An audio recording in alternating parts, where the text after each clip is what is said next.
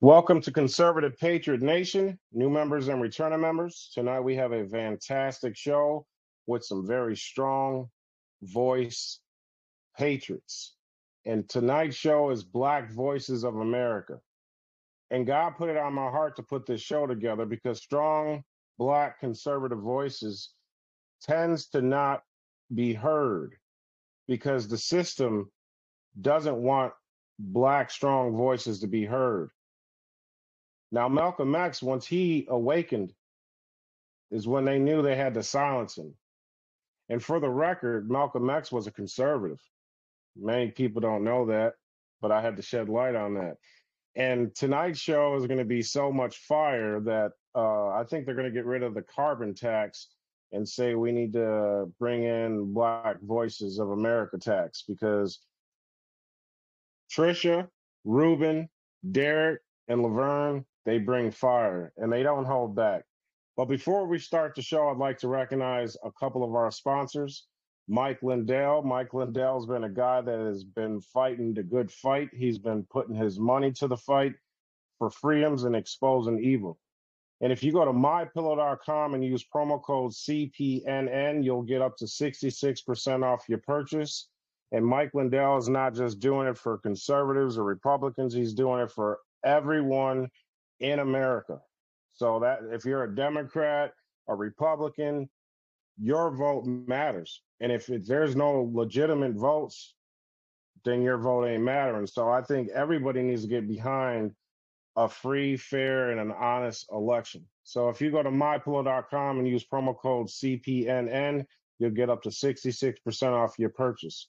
And last but not least, I'd like to recognize the late, great Dr. Zelenko. It was a pleasure to have him on here with us, a man that really fought a good fight to save lives during a time where evil was showing itself. And sometimes you don't know evil until evil looks you dead in the eye. And I think a lot of us awakened by seeing evil look at us. And if you go to zstacklife.com, you'll see a lot of great products that Dr. Zelenko left us and use promo code CPNN you'll get 5% off your purchase. And last but not least, I'd like to thank all the Black voices of America that came on to join us tonight. Hey, Trisha. Hey, Ruben. Hey, Derek. Hey, Laverne.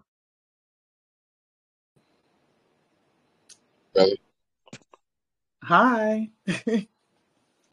Hello. Hello. I'm here. All right, I guess since Ruben is on the top here, uh, we can start off with Ruben, but then we can go down the line of Trisha, Derek, and then Laverne. Can you give the audience a little bit of your background and the moment you realized you needed to take a stand for justice? Okay. Well, thank you for having me on. I appreciate this opportunity. Hi, hi, Laverne. Laverne Spicer, I really love you. I like your fight. Uh, I grew up in uh, Homestead, Florida City, down south. If you could listen to how I speak, I got like a little southern swing there, a swag. I think you said southern swag there. But I, I grew up uh, someone who was always being pushed around when I was a kid. Uh, I had to fight bullies every day. Uh, wasn't a day of peace for me as a kid, but I was always somebody, somebody that was always reading. I was always studying. I was always trying to figure out the un, the untold truths as a kid. So that was that started my journey. The bullying it taught me to fight. It taught me to fight people back, stand up for myself, and then start standing up for others. And uh, I went off into the military for a brief period. Uh, my life was also changed when my brother was killed by a uh, Killeen, Texas police officer that also was a, a, a time in my life where I began to become more aware of the injustices that flow. I don't, I don't uh, fault that experience. That experience has made me and it placed me on this path where I went back to school. I got a bachelor's degree in business administration, and it's just been on and on. Right now, currently, I work with uh, Curly House uh, as their director of uh, grants and marketing always getting a chance to give back, seeing the pe- the people's pain, And that's what makes me who I am. So my life now is about giving back. I'm giving back now as a candidate running for a, a Florida Congressional District 25. That was a position I took on last year. I believe I won because I fought the the the uh, irregularities all the way to the first district court of appeals, and the court sided with my argument. And the other the other thing is history. So I'm here. I'm with all the other voices out here fighting the good fight of faith, believing my God that this is this will change because we're gonna make a change. So that's who I am. My name is Ruben Young, Florida Congressional District 25 candidate. Thank you, Ruben. Trish? Hi. Well, thank you for having me on. It's a pleasure and it's an honor. Um, so I have always been a fighter, um, much like Ruben. Not, I wasn't necessarily bullied, but I would be the one who would stand up for the kids that were being bullied. Um, I never, I, I anywhere that I saw injustice in any form, no matter how small or large, I always felt the need to speak up. I think it's just in my blood. It's who I am. And so I have I'm a former educator for those that don't know me. I was in education for 20 plus years as a teacher, a quasi administrator. Um, I have a background in nursing. I have a nursing degree. Um, and I taught science because of that degree. And I actually, so law is my second career. Um, and I actually, it's interesting because I left education intending to fight for um, education legislation because being in the belly of the beast, you get to see exactly what's going on. And so, because of the disparities and the discrimination and the injustices that I saw in, in education, that's what, and the criminal justice system, which to me they were linked, right? The school to prison pipeline. That was my push to go to law school and to leave education because I said you can't you can't fight the system that's feeding you. So you have to get out of it in order to tackle it. And not seeing COVID coming and COVID took my fight to a whole nother level. And um, COVID being the great revealer and what I call the greatest Trojan horse um, project that has ever happened in the history of America. Um, it just took my fight to a whole nother level. And as I said, when I see injustice, I have to speak up. And so I did it as a child. I did it in my education classroom. I did it in the district with the district liaisons, with central office.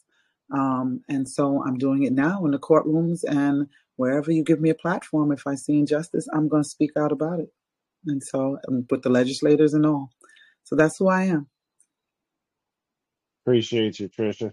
Thank you. You're welcome.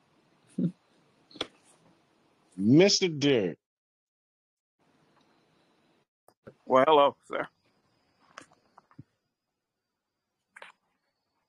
So, Can Mr. you? Gibson, can, can you give the audience a little bit of your background and when did you realize you needed to take a stand for justice?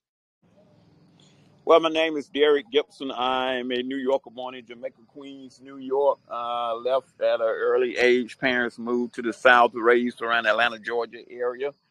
Uh, went to high school, graduated, went off to college, won a scholarship to go off to college, got earned a degree in automotive technology.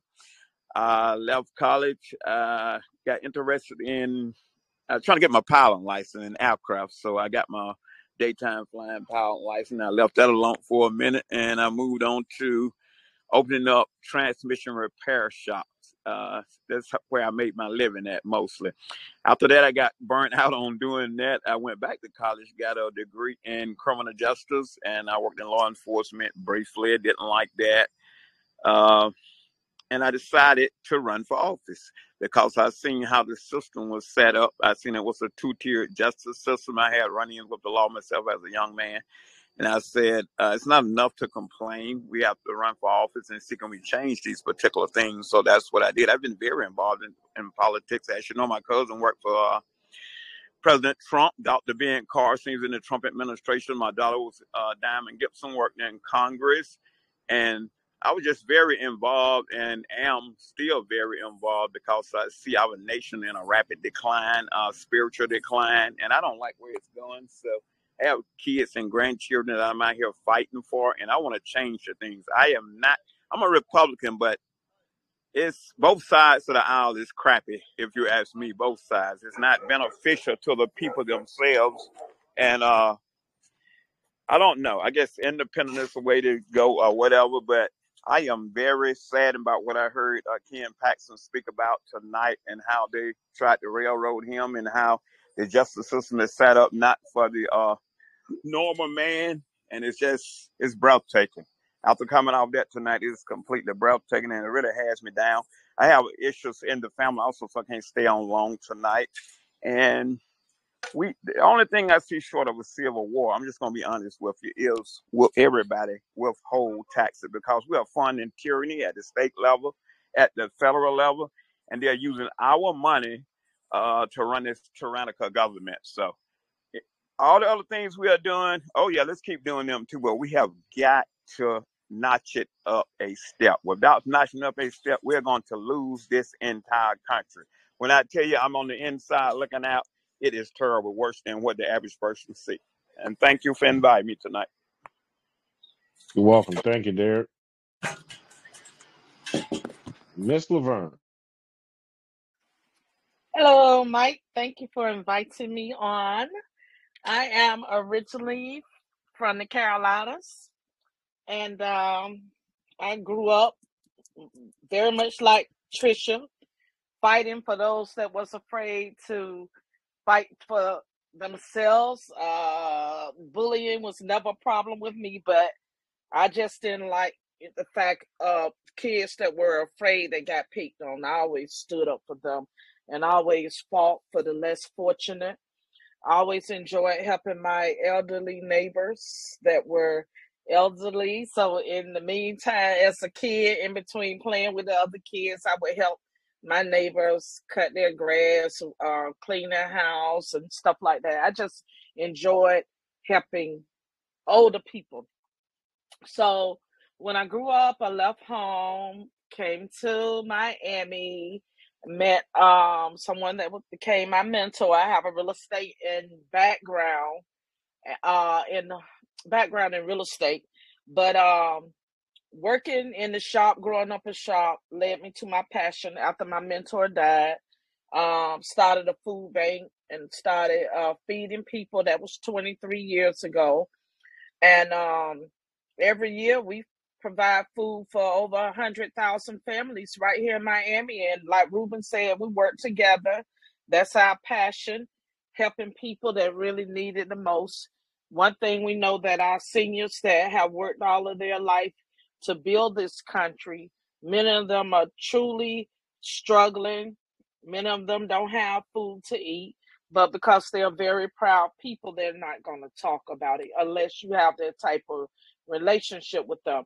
So that's basically what we do. We help the young mothers survive. We help everybody survive. I mean, you know, we uh with my program we cut out the red tape so you don't have to be from this zip code or that zip code we don't play the zip code game if you need help and you come to us and you say you know you need help we try to help you with whatever it is that you need help with also what we have been seeing um i would say like the last year is that we have a lot of people showing up to uh coming to ask for help that are coming from the ukraine we have people coming from Venezuela, uh, Cuba, Nicaragua, Russia, uh, and some are everywhere else that are showing up in the middle of the hood in Miami to ask for help. And uh, they're also getting help because a lot of them, when they come, they already have a place to stay.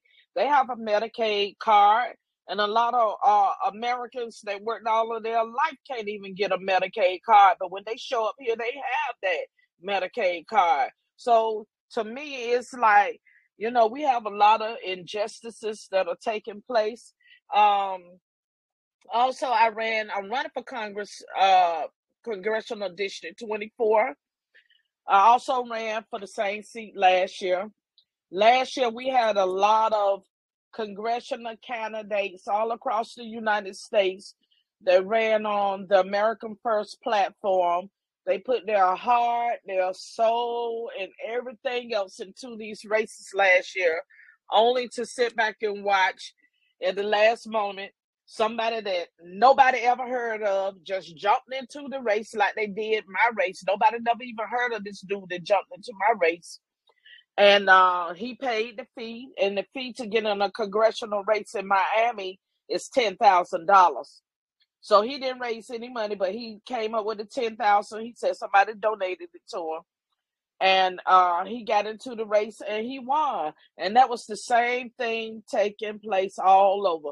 It was with the candidates that were very strong, very outspoken. Everybody out here fighting, you know, and we all supported one another, but all of us lost. So I think that just goes to show, you know, like what we got to fight against because it's like these elections, they're just stealing them. They're putting whoever they want to put into the seat. So at the end of the day, we have a lot of work to do to stop that.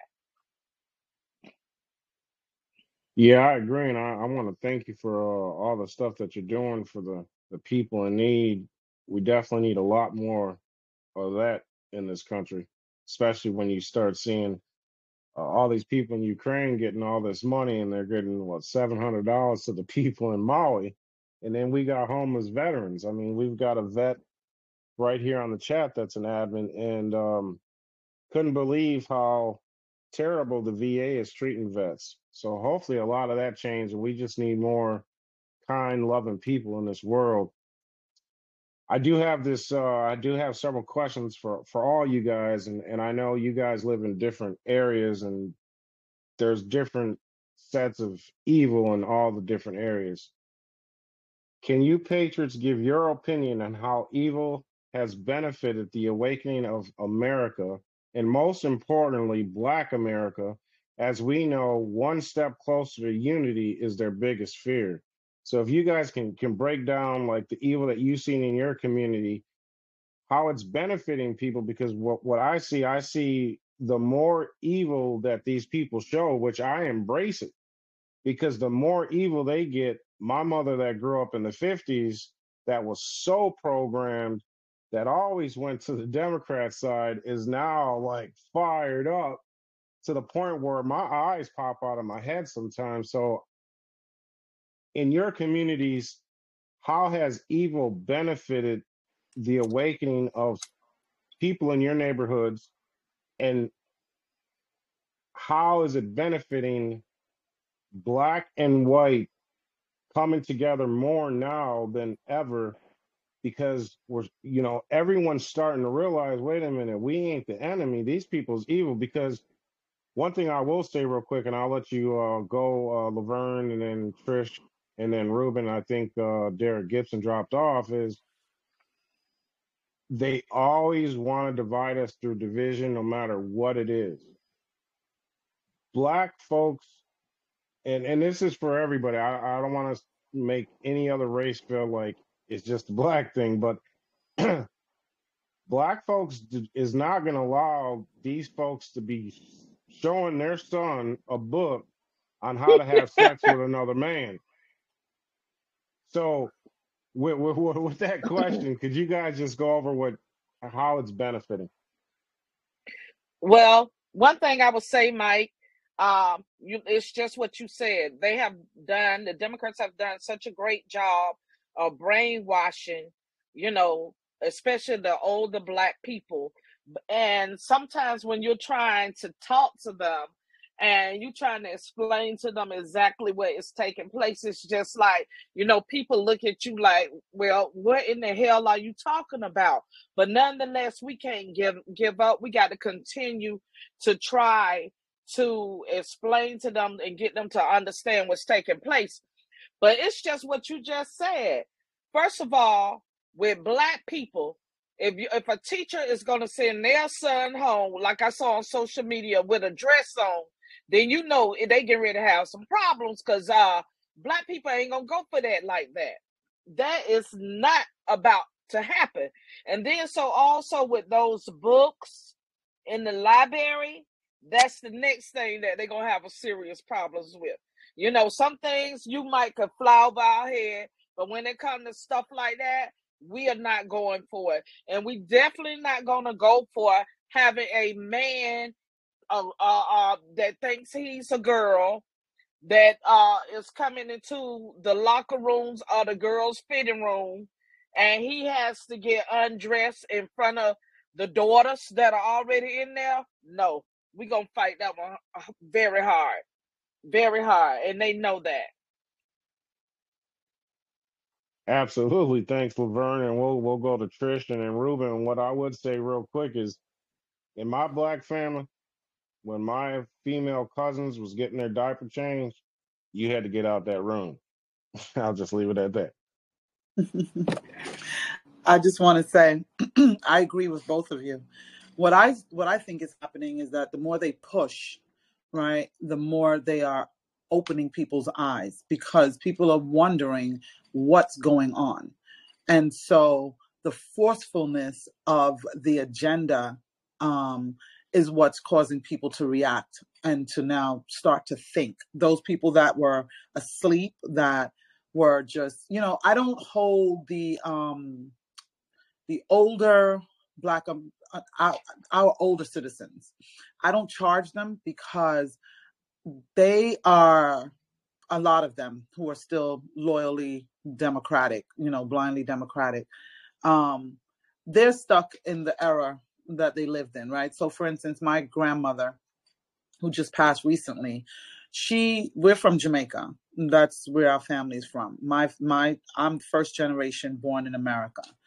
Um, my grandmother came over here through Kennedy's program when JFK was in office, and he opened up, you know, America and said, you know, let other people come in from other countries, let them come in even if they're domestic workers or whatever, but give them an opportunity to come and, you know, benefit from America. And so my grandmother came legally to America, not the way that they're doing this now, with just opening borders and just having people flood through.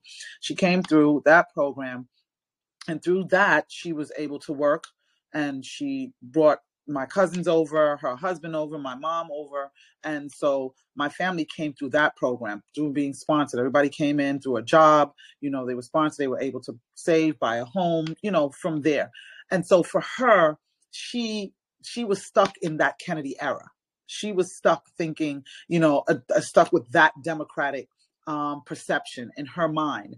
And so I had to work on you know, showing her what was going on, trying to tell her it's not the same, you know, as back then. I understand why you are loyal, you know, to that and why you have um a sense of um loyalty to them, but that's not who we're dealing with today, you know. And my mother, she she's a little bit more flexible, but still she still benefited from that. So I don't charge them much with that. I think it's just giving them the information and helping them, you know, to see it. And then getting them off of mainstream media and showing them alternative news, you know what I mean? And giving them other things to look at because mainstream media is there to brainwash. It's there to direct your thoughts. It's there to control your thoughts and to control the the, the population's um, um, perspectives and their actions. And so if they're just sitting and watching what those the powers that be watching what they want them to see then they are going to remain loyal to this agenda unknowingly you know falling prey to what's going on. But i think the attacks on the persistent attacks on trump um it's waking up a certain section of black america.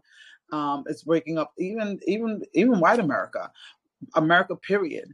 But i think the the constant pushing i think they thought that if they did things in open view and made it so bold. I remember was it Yuval Harari, I believe, that said they can put things, do things in place, plain sight right now because it doesn't matter what you tell people; they only believe what comes across on the news and on the smartphones, right? But it's a it, it's trick or treat for them. They thought the bait and switch was going to be um, beneficial to them, but it's actually not. They have literally started a revolution and a movement from this this pushy agenda and this this tyranny and this usurping of, of authority into every area of our lives they are now causing people to push back and when you start to touch the children when you start to attack ad- adults us it's one thing when you go mm-hmm. after the elderly you you you start something and you you you you know you you you spark something in, in in people on that realm. But when you go for children, when it comes down to the children, it's a whole another situation.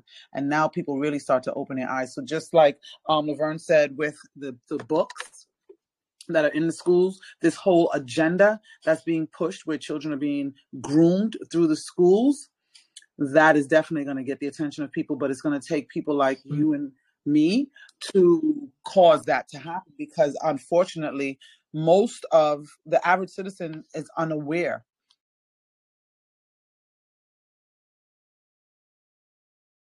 You know, Trisha, that that's that's one hundred percent. And well, I know in the city of Milwaukee, if you don't have cable, you only have like four. You only have like a handful of stations, and those people are only getting the local news, and the local news ain't talking about what's in them books. And whenever there's a local uh, government hearing, and, and you got a politician calling them books out they're definitely going to edit that part out. So you are absolutely right. And that's why I found it on my heart to have this show. So this gets to the uninformed people. And I'll be sharing, I'll be sending this to all my family members. And, and you're absolutely right about another thing. This ain't just about Black America. This is all Americans because a lot of Americans that didn't see this before now sees it. But what's very important and it's very important in my soul is to reach black america for the simple fact that these evil people created a line in the sand to divide black and white and the most dangerous thing to these evil people is black and white people coming together and the more evil they get i see black and white americans getting closer and closer and black americans that have been indoctrinated and programmed with the illusion is starting to see past that. Absolutely. Absolutely.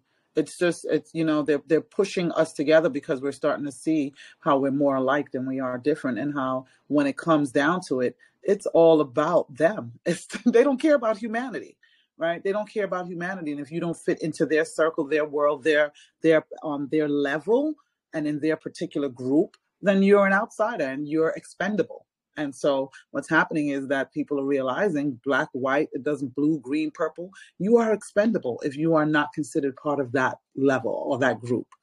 And so that's what's happening. So it's literally a fight against humanity and a fight for our lives and a fight for our freedoms. Definitely. Absolutely. Thanks, Trisha. And and Ruben, can you give your opinion? I'd like to hear your take on how evil has benefited the awakening of America and most importantly, Black America. And the most dangerous thing, like I said before, is Black and whites getting one step closer to unity. So I'd like to hear your take, Ruben.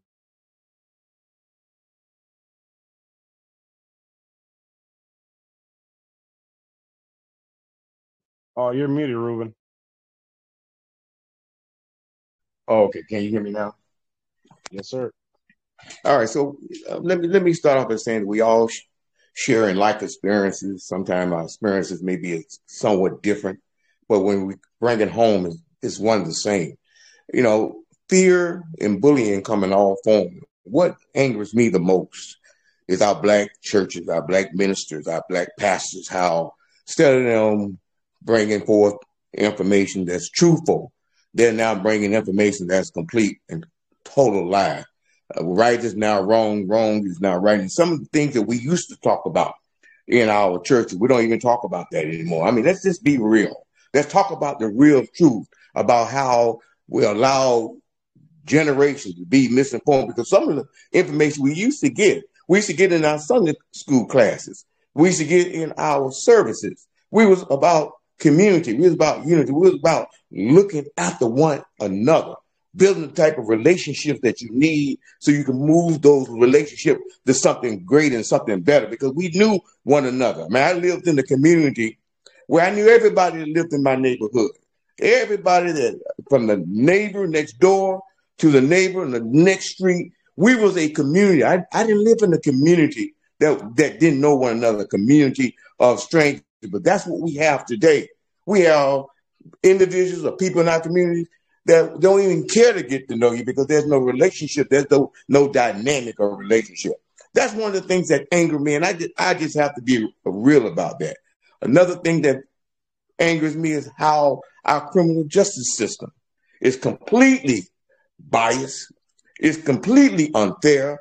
We have judges and you have attorneys, and no disrespect to Trisha, because I know quite well she's a good one. But I used to work in the courthouse. I, I'm the first African American to run for Miami Dade County Clerk of the Court. And I used to work under the Honorable Richard P. Brinker. Richard Brinker was a man of integrity when I worked in the courthouse. And there was some accountability in the courthouse. And you know, you have a lot of judges and a lot of prosecutors and sometimes those defense attorneys that when they want to make a win, they create evidence to convict. They put innocent people away for life because they don't have the resources to fight that evil, to fight what's going on. But the way that evil has now turned around, because we now see Donald Trump as an honorary black man. Because what we've been complaining, or people been complaining, and I had my brushes with that bad experience, being falsely arrested and have to spend time using my money to undo the damage that they put on me, not because of what I did wrong, but because they just that evil. Some people that work in that system are that evil, they're that mean, and they don't care about your civil rights. They don't care about your constitutional right. All that all they know is them against you. If you buck the system and you speak out against the system, then you are one of the bad guys and they're the good guy. So I'm, I mean, working in that system and see how it's now changed and see how they have done Donald Trump. That evil is bringing America together because I posted on my Twitter page that Donald Trump is now uh, an honorary black man and that you all have made him a martyr. So let my people go because if, if I'm correct, Tricia, the violation of one law invalidates all law. How you going to say that we are a republic? We are a country that adhere and, and, and, obey our own laws. When you have certain individuals, certain elite individuals, believe that, that the law does not apply to them. That it applies to you, it applies to me, but it doesn't apply to them. That is wrong. We need a one one tier rule of law in this country. We don't need a, a, law for the Republicans. We don't need a law for the Democrats. We need one tier, a, a set of rules so we know how to play this game. So those things that I feel deep within my heart drive drive me. When I when I first walked away from the Democratic Party, finally, the first place, one of the first places I went was in Liberty. Uh, we got we call it Liberty Square. I was across the street and I was looking over in Liberty Liberty Square and I saw I saw the Matrix, Mike. I couldn't believe that all this time I thought I was okay. That I thought that the way the Democratic Party was was uh, nurturing black people was okay. But when I walked away after President Trump and Laverne and a lot of those people uh, came into my life and they showed me a, another way of looking at this, I said myself, the Democratic Party need to be ashamed how they have taken away the legal status, the legal standings of a people uh, by bringing all these other people here to interfere with their way of life, make them more competitive. Because you know, Mike, this is a plan. This ain't just happened. This, this was a plan that they put on paper many, many years ago, 30, 40, 50 years ago to, to put the community in that type of state of involuntary servitude. So now you have to figure out how do we get through this? How do we survive this? Well, the way we're going to survive this, because that's what this evil is doing. You see people united. We're now becoming the United States of America. Thank God for what they're doing to Donald Trump. And anybody to see what they're doing to Trump, if they can say within their hearts of heart that their system is justified, then go back to that that, that person who's been locked away for 30 years uh, on a uh, uh, non-violent infraction. Go back and talk to that person that's sitting in jail saying that I, I didn't commit the crime, but I'm doing the time. You have people now coming forward, being set free after 30, 40, 50 years in the system, finding out that they were innocent, that they did not commit the crime. But you got some evil, evil people in that system. That system need, need to be destroyed and it need to be rebuilt from the inside out. And I've said that they need to probably replace replace those bad judges with uh, uh, artificial intelligence or we put people like Trisha at the helm. Let her be a, a good judge, the, the just judge instead of the unjust judge. So yes, I am angry how they have brainwashed out uh, the black communities. I'm, I want all the black Democrats to walk away from that Democratic Party and come into the truth because the Republican Party is the party of Frederick Douglass. The Republican Party is the fr- is the friend of Abraham Lincoln. It's the Republican Party that passed the first civil rights legislation, and the Democratic Party took that and spent it and made it look like it's all them and not us. This is the party of choice. This is the party of God. This is the party of truth. And if, for any black Democrat to hear my voice, walk away before it's too late. Wow. Wow, that was powerful. And that was very true. I mean, you brought you brought some heat. Um wow. You know, it, it, like I said, once once I moved out of the environment, I was able to see like when when I was a younger teenager living in Milwaukee, and I'd be around my family members for a family gathering that lived in the suburbs, and they would talk about you know how bad Milwaukee is and it's so scary and dangerous. And I used to sit there and listen, like, man, I'm like catching the city buses. I'm hanging out with my friends, and it's not that bad. But once I moved out of the environment, you know, I'm like, oh wow. And everything, like I said, it, it's so clear now. I mean, we we grew up poor. Uh, me and my brother did well for ourselves because we wanted better. So I don't take back and our upbringing but I mean, we were on food stamps. Um, but now I see the game, I see the system. And then I learned about Lyndon B. Johnson sending guys in suits to black households, telling the female, you know, as many kids as you have, we're going to cut you a check. That was a great program to get a father out of the household. So then, you know, there's, and you guys probably have family members that have relatives that have all types of kids and none of them kids know their father. And um, people watch the news and they say, well, why don't they discipline those kids? You know, it's because the parents ain't disciplining their kids. No, you have a bunch of boys growing up without a father that has a bunch of anger, frustration, very emotional, and has no love for the next person. And it's easy to fall victim to gangs or whatever going on inside that environment that's the problem. It's not the, well, the parents could do better, but it's the government that created this. And that mother that has to work several jobs just to take care of her kids is less time being with her kid.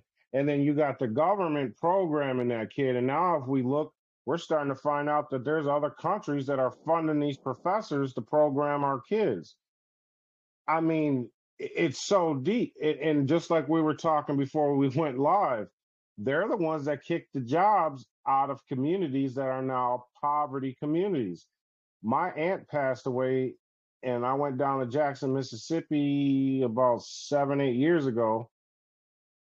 And we were driving to the graveyard, and I looked at my aunt. I says, "Man, now I see why the crime is real bad, and most people down there selling drugs because they're all the businesses are abandoned. There's there's I mean, if you want to get a job, you got to go to Nissan, which is a long a, a ways away from Jackson. And if you don't have a vehicle, it's going to be tough. But I mean, you can go to many different inner cities, like in Milwaukee. These big manufacturing factories are now turning to condos. But if you go back to the 80s and the 70s, there was a lot of middle class black people it's all making sense. There's a YouTube video that I'll send to all you guys when we're done with, uh, I believe it's uh, uh, Krayzie Bone from Bone Thugs and Harmony, breaking down how hip hop got infiltrated. And allegedly, these guys came into the meeting telling these rappers if you rap about bitches, guns, hoes, killing, uh, all this stuff, you can get stock into private prisons because we need to keep the prisons populated.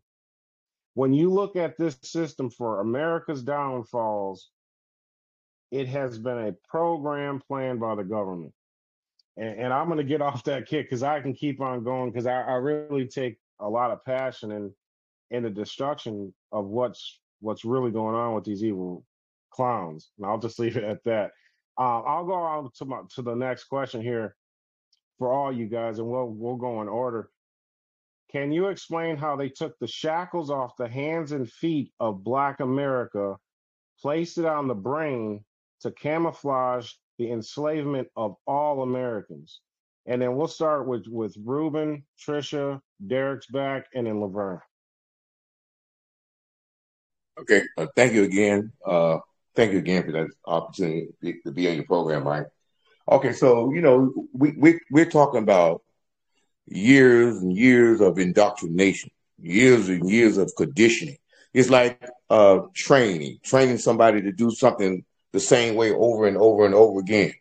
Uh, We went through the period where in Birmingham, uh, Mon- Mon- Montgomery, Alabama, black people wasn't allowed to sit uh, at, the, at the front of the bus. You had to go back, and that went on for years and years and years until a young man and a woman named Rosa Parks decided she wasn't going to take that any longer. Young man by, by the name of Dr. Martin Luther King decided that he would assist her because he knew who she was. She was a secretary for the NAACP.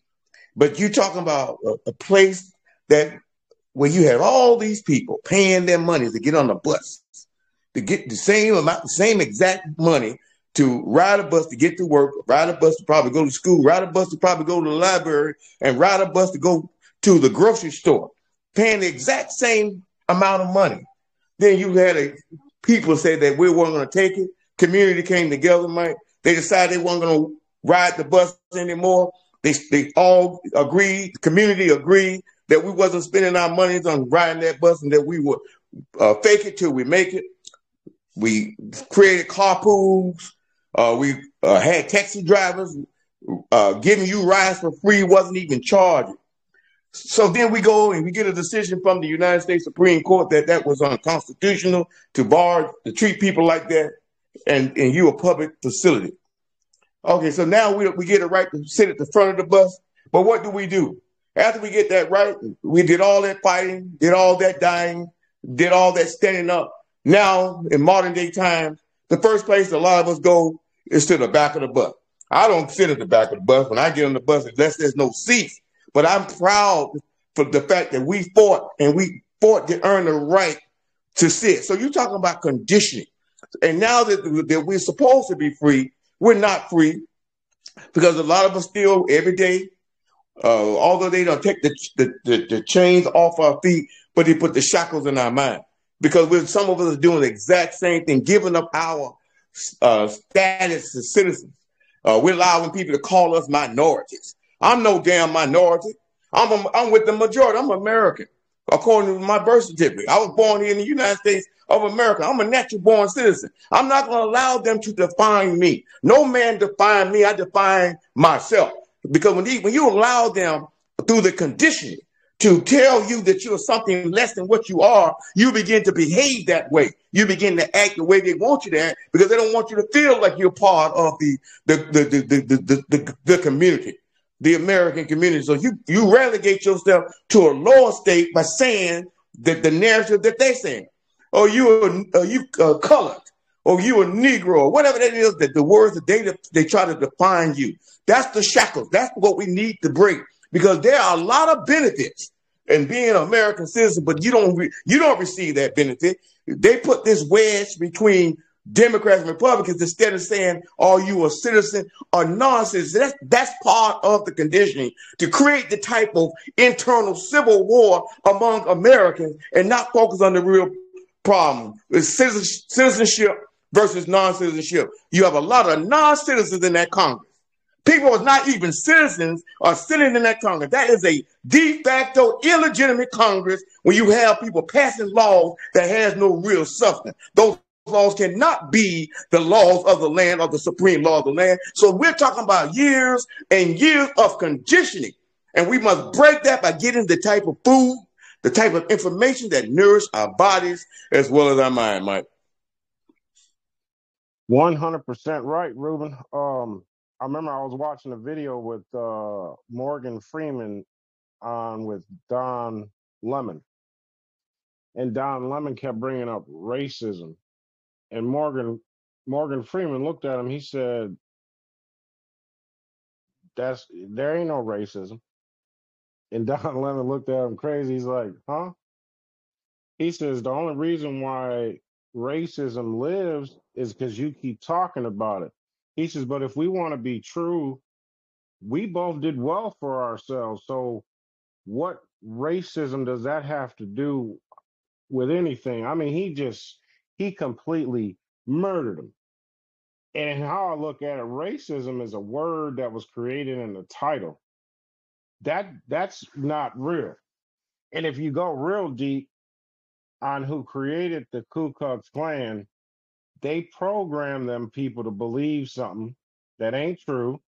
And the people that got them programmed, they run around saying F to N words and Jews. And the people that created them run around saying that they're Jews and they're really not, but they hide about they hide behind that term to camouflage who they really are. So we all have been played across the board, and I, I want to keep on going because I know Trisha's probably waiting. But uh, Trisha, uh, could you break down it? No, you can continue. I was listening to what you're saying. I was enjoying it actually. I, I mean, when I learned about the Khazarian mafia, I was like, oh wow. And my grandmother, she picked cotton. She was a house slave. Um, at three o'clock in the morning. or So her father escaped the plantation at three, or he escaped the plantation. He saved up some money. He got a car. Three o'clock in the morning, he came to the plantation. Pretty much, they escaped. So my grandmother taught us these stories when we were little. So I, I, I totally, I can see everything and why the politicians use black emotion to their advantage. But once I learned the truth, I told my grandmother, I says, you know, I don't want to say her name over here, but I, I told her, I said, it wasn't white people that did that to you, grandma. And she said, hmm? And I broke it down to her, and she says, wow, I figured. But when she first moved to Wisconsin, my father and my mother met each other. They were teenagers, and my dad would have my mom over at my uh, at his house. And my grandmother came home early from work one day, and she said, "Boy, what are you doing with this white girl in this house?" She said, "You gonna get us lynched." And he said, "Oh, mama, it ain't like that." And she said, "I'm sorry, but you're gonna have to go." So my grandmother was in fear of white people and really didn't care for them too much until she got to know my grandparents, my mom, my family, and realized, wait a minute, it, it's a little bit different here than it is down in the South. But it's just crazy on how they play it. Definitely, definitely. You know, and I just want to just let me add to that that uh, racism um, situation. Racism keeps us. They just like you said. Um, both you gentlemen said, but with racism, it it sparks our emotions. It's an emotional response, and when we respond emotionally, it shuts down our thinking, right? And so, if they can just keep that narrative going, that racism, racism, racism, you're hating people and you don't even know why you hate them. They're hating us and they don't even know why they hate us. And the only people benefiting from it is the government and the ones that put this whole mm. system in place and that inability to think is what keeps the black people black people loyal to the party or to people that are not for them that are hurting them that are literally killing them. And so that's why it's necessary to keep that going.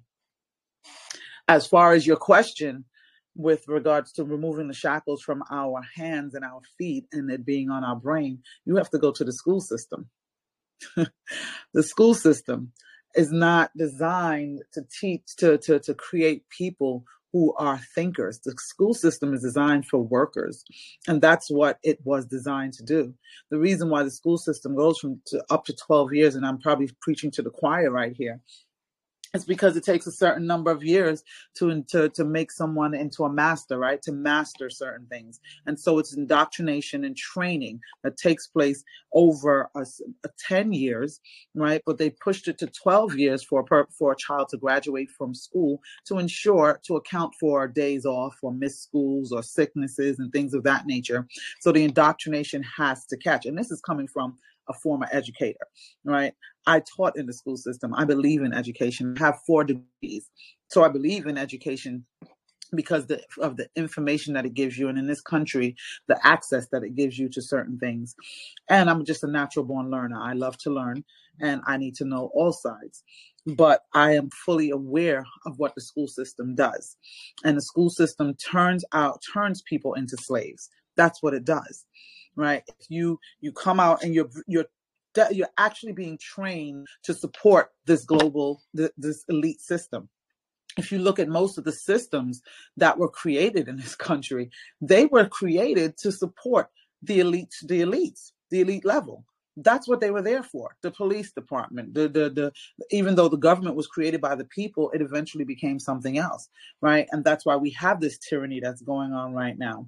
And so the indoctrination that comes about through the school system is what does it. If you go into these inner city schools the the wall the walls are colored a certain way. The kids are made to walk a certain way.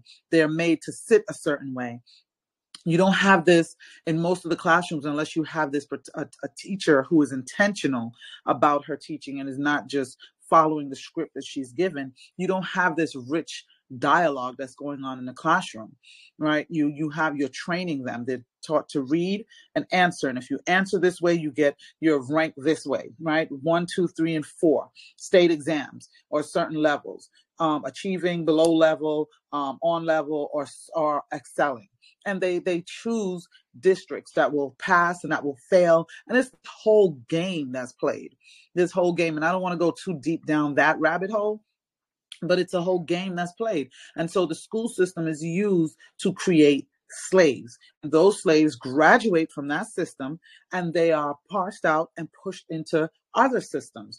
You go into the government system you um, work there, and you hear people, and no disrespect to government workers because we need government workers, but government workers, a lot of them, they don't feel free to speak up. They don't feel free to to to do certain things. They don't really have that freedom. I remember when I was helping a friend of mine campaign um, for um, the governor's office in, uh, in in another state, not New York, and every time we ran into someone who worked for the city government or the federal government, they would say, oh, oh, oh, we can't sign a petition. Oh, oh, we can't do this. Oh, we can't do that. And it wasn't anything that went against their job. It was just they were told that they can't. And these were black people. And we're just looking at them like, what do you mean you can't? Did they make you sign a contract or something? Oh no, no, no, but we we we just can't do that. And this wasn't to say that the person, this was literally just to put this gentleman on the ballot. Not to say that this is who you're voting for, not switching party lines or anything like that. Just to put him on the ballot so he would have a fair chance at running for office. And they would not sign. And I said, This is really interesting. They were really afraid to do that for fear of losing their job if their superiors found out, which I don't know how they would, but I guess it's so corrupt that they would know. And so that's the, the that's what I have seen. And that's why I left education to come out of it in order to tackle it because I saw it. That school to prison pipeline is real. And in that school system, they are creating slaves. That is what's going on. And that's why they're undereducating our children. That's why children are graduating uh, um and they're graduating and they are still illiterate they're mathematically illiterate they are they can't read they can't write right? And they're pushing them out of school and pushing them into the world, and then wondering why they're unable to to to to make a decent living, why they're unable to get a job. I mean, you have people whose rights are violated, and because they're unable to fill out an application or a form or not be able to comprehend it, they just let it go and they just won't address it and they just let things happen. There are police officers running into communities, certain communities, and this is not all police officers, but it happens, certain communities and mistreating um, the citizens.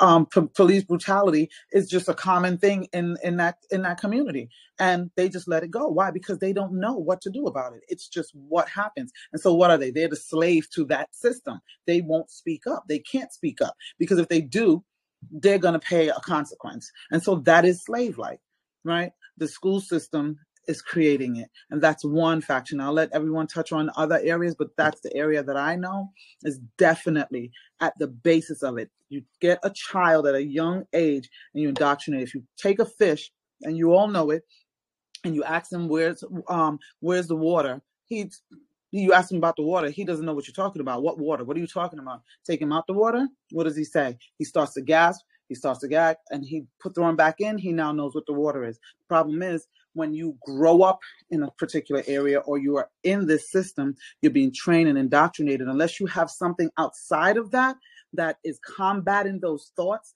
and combating what that indoctrination and training that you go through all day long, because children spend more waking hours with their teachers and their peers than they do with their parents more waking hours. There's that's a lot of indoctrination. And so if it's not being combated outside of the schools, outside outside of that when they get home in the evening, then they're just being indoctrinated and those children grow up and they begin to operate in the system depending on what they choose to do. Whether they become government worker, whether they're on Wall Street, I don't even care if they end up on Wall Street. Now you're living a certain lifestyle and you have to fit into certain groups and you have to fit into social certain social networks in order to keep that job. So you're a slave to that job. If you're on welfare, you're limited. You can't speak up because you have to abide by certain rules and regulations in order to keep those benefits coming, right? And so it's just one thing after the other. If you're in prison, that's obvious. And so that's what's been going on. And so it starts at the basis. It starts from the child is young. And we put kids in school at an early age here, so that indoctrination starts early. Wow, thank you for that. I agree 100%, and it's very, very true. And Um, then let me just especially add when, this. We we I'm sorry, my my then no, we you're add good. them these ki- these kids. We I spoke on Yale University's campus last year, and um I, I told the crowd, I said I was so conflicted because it had to do with COVID and you know Yale was um forcing students to take the COVID shot and just, you know, everything that was going on up there. And I told them, I said, I'm really conflicted because I don't mm-hmm. know. I feel conflicted because I'm standing here fighting for students to be in a school that a school where they don't even care about the students. They don't care about their lives. They don't care about anything. So why are we even fighting to go there? And I told the parents, I said, we have made it such that kids don't feel validated unless they're in certain institutions, unless they're in certain affiliations, unless they belong, belong to certain groups. And we've sat back and allowed that. And so kids are more worried about being validated and about being represented by that school more so than you and your family. And that's a problem. And so we have to take our children back. We have to take them out because look at what's going on in the schools with these ped with these books, right? And this grooming. And and let let me tell you, this is just this is not just starting now I saw this coming while I was still in education, where I watched teachers sit down, and this is not all teachers. So I don't want anyone attacking and saying, uh, you know, I'm attacking teachers because I'm not, because I'm a former, I'm a former educator. I love education, but there were teachers then having inappropriate conversations with, with students about their lives their their their whether it was heterosexual or homosexual you know telling them about what was going on in their lives and their husbands and divorces and the children i mean just having very inappropriate conversations. I saw um, teachers telling children to challenge their parents you know and talking about what's going on in their homes and and pretty much directing them against it and so this stuff has been going on for a very very long time. It's just coming to the forefront now and it's gone to a whole nother level. But this stuff was in place for a long time for a long time and it just has been coming and just building and building and building without anyone really understanding and seeing it. So if you ask me that's where it starts. Before before anything else it starts in the schools. Right there. It's the perfect petri dish. Perfect one You know, that's so true. And and I know Laverne's been waiting for a minute, but I'll say this real quick is uh during that whole BLM crap, they try to come through my town or where I live at. But we had a bunch of veterans that went to the downtown area and they stood in front of the businesses with their AR-15s to where they didn't come here after that. But I remember Mhm. when they were here marching, my daughter was like going to meet a family member and some friends that was down there. And I said, hold on a second. I said, sit, sit, sit on the couch. I says, You can go after I tell you this. And I broke down, I says, you know, yeah, that that term is very catchy, like a hook to a song. Black Lives Matter. Yeah, they do matter. I says, but you need to look at they've been destroying the black communities. Like in Milwaukee, they destroyed a Walgreens where predominantly Puerto Ricans and, and black people live. So that elderly grandmother can't go get her prescription. There was another black woman that saved her life savings and had a cell phone company, and, and her, that company was just destroyed. She was on the news crying. Uh, a black Trump supporter got shot right in the back of his head, and nobody even talks about that to this day, which is very sad. And we got a Democrat governor, which is probably why. And and I was breaking down so many things to her, and her eyes like rolled in the back of her head, and she goes, "Wow!" And I'm just like, I'm right now. I'm just like, "Whoa, what's going? What, what's happening?" And she goes, "Wow, Dad." And she was uh newly in college at the time she goes, My professor has been indoctrinating me. And I'm like, What? And she just starts spilling the beans. And I'm like, Man, you ain't got to listen to him. Shit, blah, blah, blah. She says, But you don't understand. If you don't do it a certain way, you'll fail. And I'm Mm-hmm. like, and that that really opened up my eyes to be awakened to when I learned that China was sending money for professors that's in our colleges, and I'm like, oh wow, it's all making sense. But Mm-hmm. I I, I did want to share that about the teachers. Amen. And Laverne, I'm so sorry. I know you've been waiting patiently. Yeah, I'm here. Oh, that's not a problem. That's what it's all about. You know, everybody talking. It ever ceases to amaze me how when you're talking about people like Don Lemon, uh, Kamala Harris, you know, they always have something negative to say about white people, but all of them are married to white people. So that's very condescending. Same thing with Lori Lightfoot. Same thing. Same thing with Ilhan uh, Omar, the one that was married to her brother. Now she she wants she loves to talk about white people, but she's married to a white man after she divorced her brother. So you know they are all living that double standard. And once again, they're just telling us things. They're telling us what they want us to believe. They're telling us how they want us to think. So that's why it's so important for people to wake up.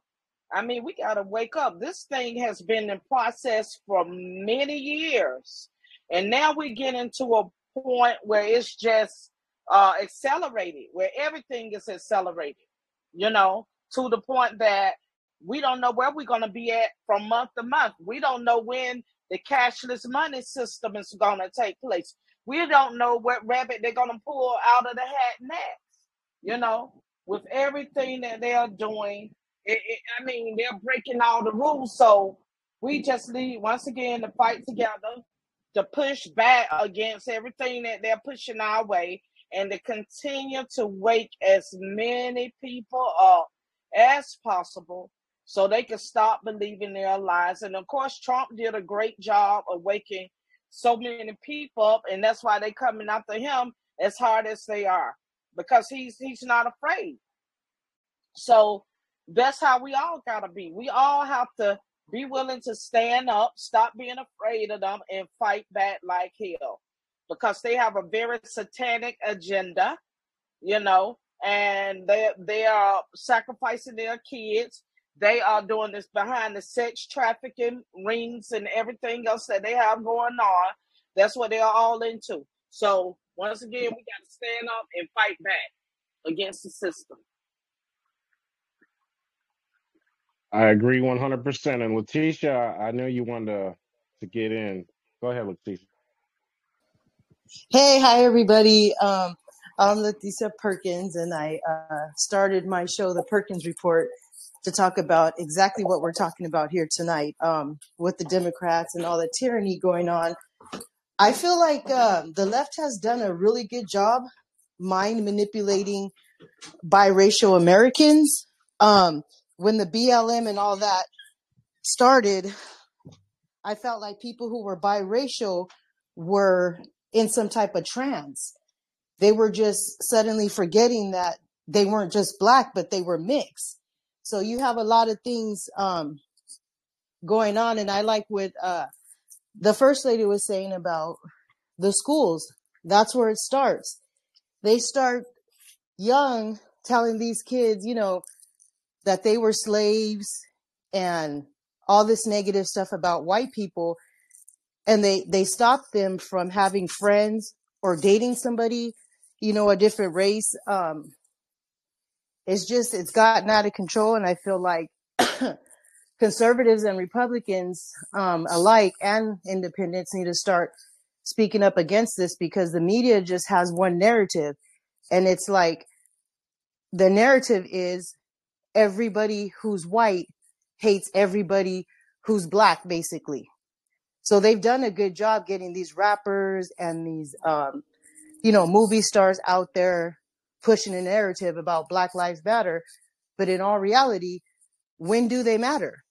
I don't ever see any coverage about you know a black cop killing a black kid. And if i do it's taken down within 24 hours. And black lives matter is never you know they're never um, around it seems like when that type of stuff does happen you know so i just feel like we need to do um, a little bit more to speak up on that because they're doing a good job making the white people look like you know it's all them. To me my own my thing is i think it's our people. They send a democrat or an independent who is not white to a certain area to get those people to vote for them and they don't change anything in the hood better.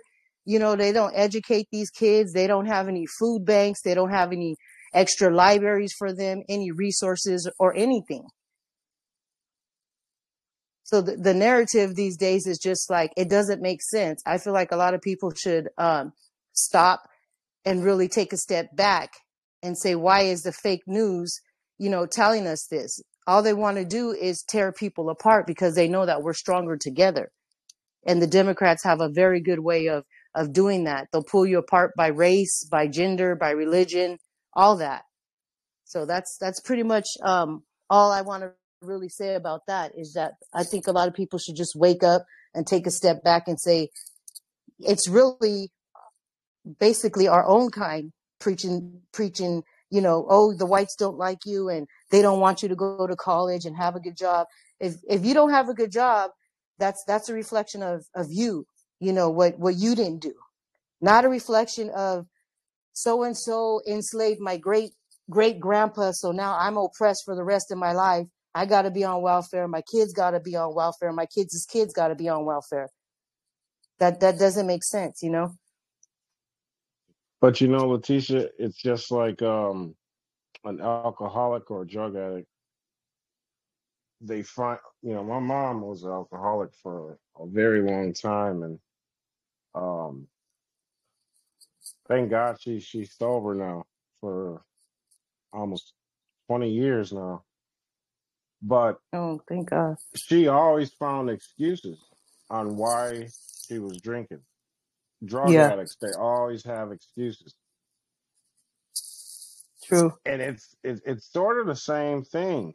And what you look at their evil plan and how and i got to give it to these people they're very intelligent but oh god yeah. is more po- our creator is more powerful.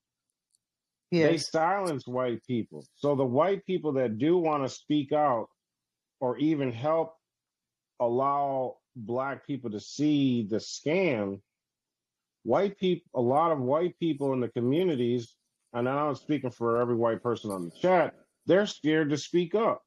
I was on a space with derek johnson and some people and there was a gentleman on that space and that gentleman seemed like he was a democrat plant to act like a black conservative but was trying to cause confliction and down talking white people and Trump supporters.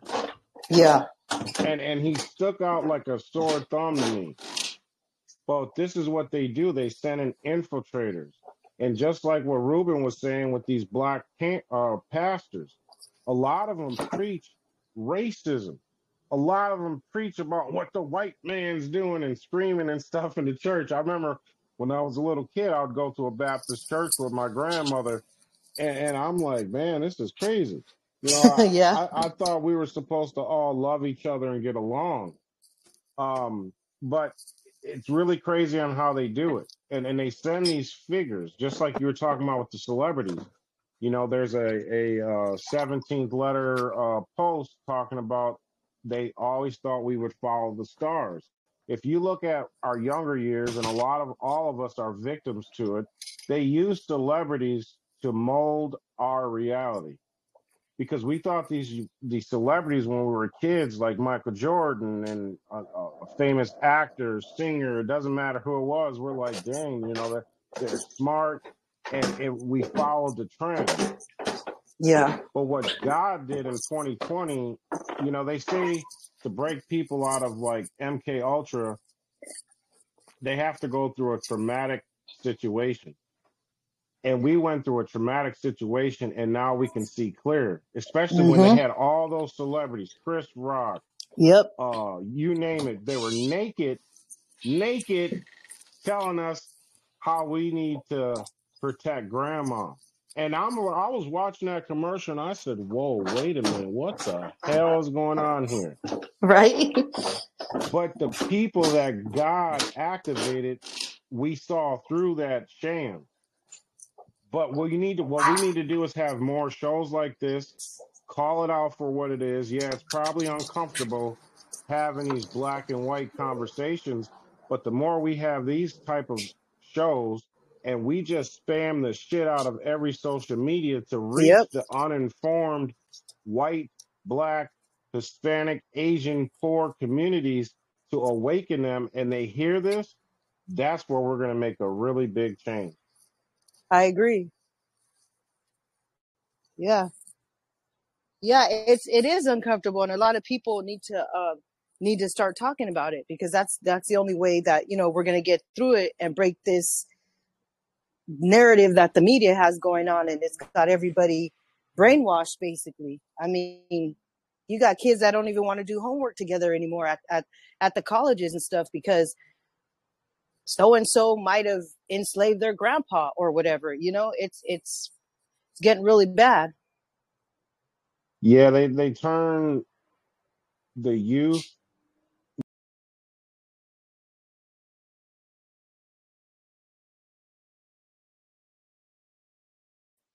All right, as we were talking, uh, the school system definitely is failing our, our youth and in all our communities, not just the poor, but I mean, they're indoctrinating all communities, poor, rich, middle class, it doesn't matter.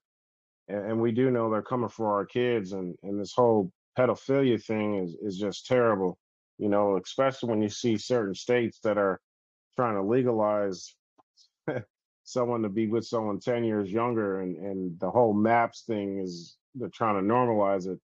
That that's definitely one thing that we have to expose because if there's one thing that can bring unity to this world, it's definitely when they come for the kids, everybody's going to be shoulder to shoulder because nobody nobody goes for that.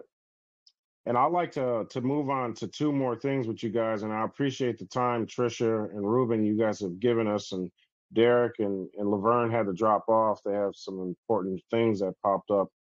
Um, can you guys help paint the picture for the audience and the uninformed that'll be watching this podcast the importance of decentralization?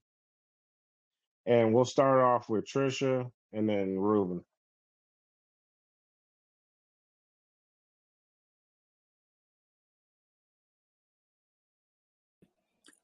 Mike, can I let Ruben take it first? I'm just answering a phone call really quickly, emergency, but I'm here in the background. I'll right here. Yeah, you're fine. Okay, so, so in our central theme, uh, what we believe to be the truth requires more looking into, more research. We should not allow labels to lead us to be blind against one another, to, to turn us against one another. Because one of the things I try I try to preach, especially on my page, my Twitter page, uh, we are in a a war. We need to treat it like it's a war. If we lose America, or if we lose this country, sorry about that. If we lose this country to the evils that plague us, we allow them to control words, or we allow them to control the narrative, or we allow them to uh, put us in a state of involuntary servitude where they take away our freedoms, they take away our voices. You know, we we must be have a central thing. We cannot believe that everything that we talk about is about racism. Uh, racism is a word. Dr. Uh, uh, President Trump is one of the most patriotic presidents I've seen in years. But the Democrats, they try to paint a picture where they try to say that he's racist. That man doesn't have a racist bone in his body. We all have our prejudices, but that man is one of the most gentle, most kind human beings. Because I've been uh, admiring Donald Trump since the 70s. Like I said, I was born in 1961, so I got a chance to see Donald Trump as, as a younger man, how he would come into a, a community, whether white or black, uh, and give his all, give his last, have the, the a person who have resources that movie stars admire, rappers admire, civil rights leaders admire, right? Civil rights leaders like uh, Jesse Jackson, they admire Donald Trump. So we cannot let them polarize us and blind us to the point that we believe that what they say is the truth. You know, th- we don't have a media. I hear people say the media. We don't have a media.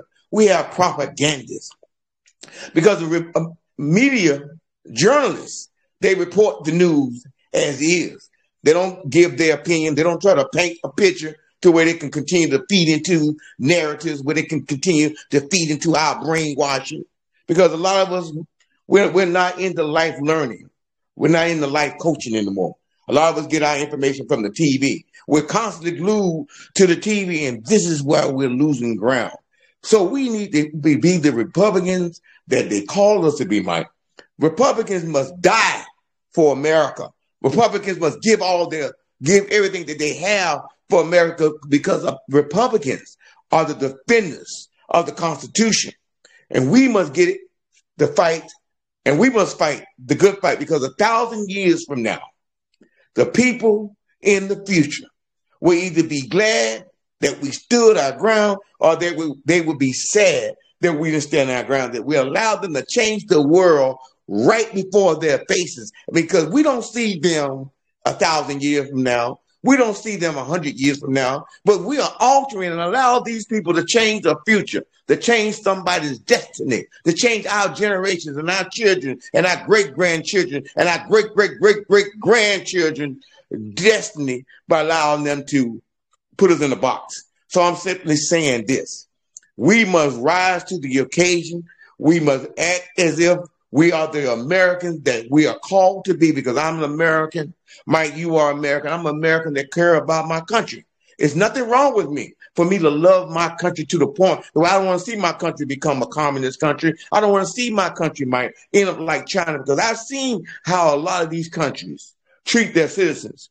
I've seen how they they do all kinds of things in their act of punishing their citizens, and they do it openly but they do it. Uh, they just do it, Mike. So that scares me to the, the, the, the believe that Joe Biden, who cannot even look at a little child without running towards that child. Now you can take it how you want to take it, but I ain't never seen anybody when they see a little child. You could be holding a, holding a press conference. You, the minute you see a little child, you leave that podium to go over to that child. That's something wrong with that. So I'm simply saying, Mike, we must become central. We must not allow them to uh, desensitize us. We must act as if Americans. We must get rid of the labels and see each other as Americans. Because most of the time, when you go into situations, oppressed people normally join with other oppressed people. If I needed a blood transfusion, hmm if I needed a blood transfusion, I'm not going to care where that blood comes from. I'm looking for somebody to reach out and save my life. Like this is my future focus. My future focus is to save my life or to save someone else's life. It doesn't matter whether you Democrat. It doesn't matter if you call me a Republican. It's it, what matters is that we are citizens of the United States and we need to behave like it. Absolutely, that's so true. I, I remember uh, watching a video. I forgot where that uh, whoever the hell you want to call him was at, uh, and he looked in the crowd and he says, "Wow, she looks like she's 19 years old." And then when they put the camera on the young girl, she's about what six? I said, "Wow." And they're allowing this to happen. All the people's laughing. I'm like, man, this ain't normal. You know, these are some sick individuals that are trying to make this whole pedal crap normalized and we got to call it out for what it is. And letitia we uh we had derek gibson drop off and and laverne had something important to do to where uh you can fill in and give trisha a little bit more time. Um i'll say the question again can you help paint the picture for the audience and the uninformed that's going to be watching this show the importance of decentralization.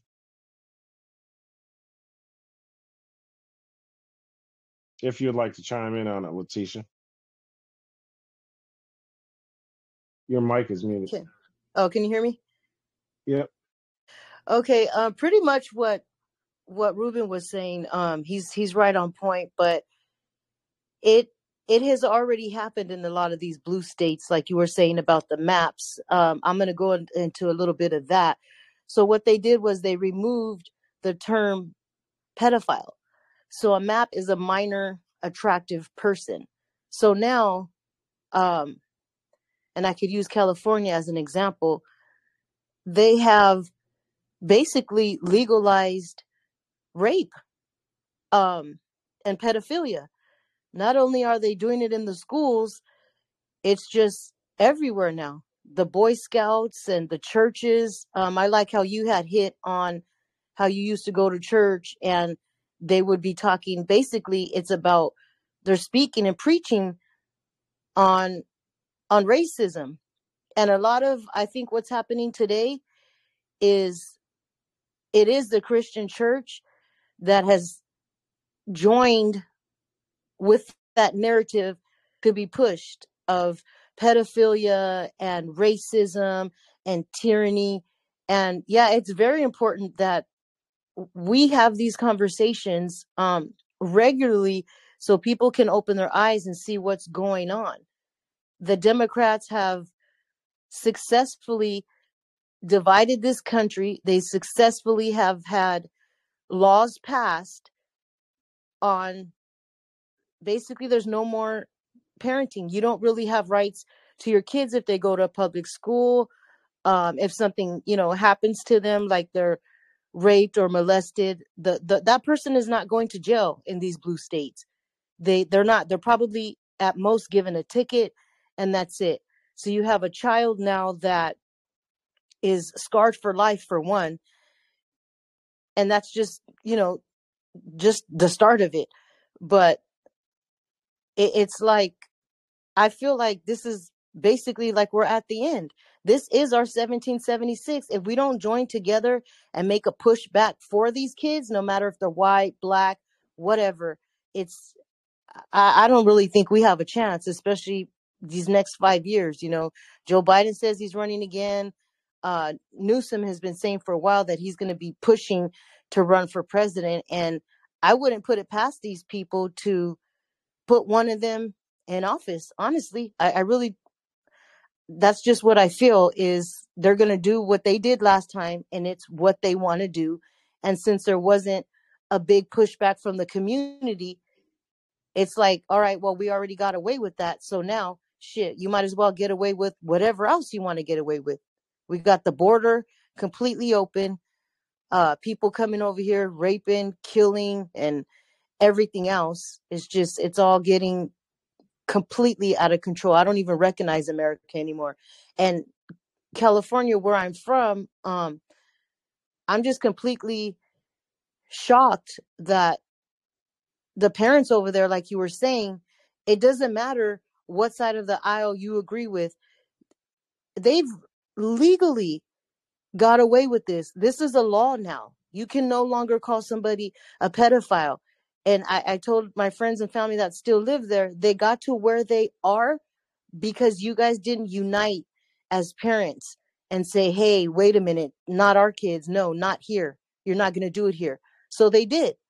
And fast forward to, to two or three more years, I honestly believe there's going to be another law passed where if somebody just wants to grab your kid off the street and rape them right then and there, you'll be the one going to jail for not letting that person express their feelings for that that minor that they're attracted to you know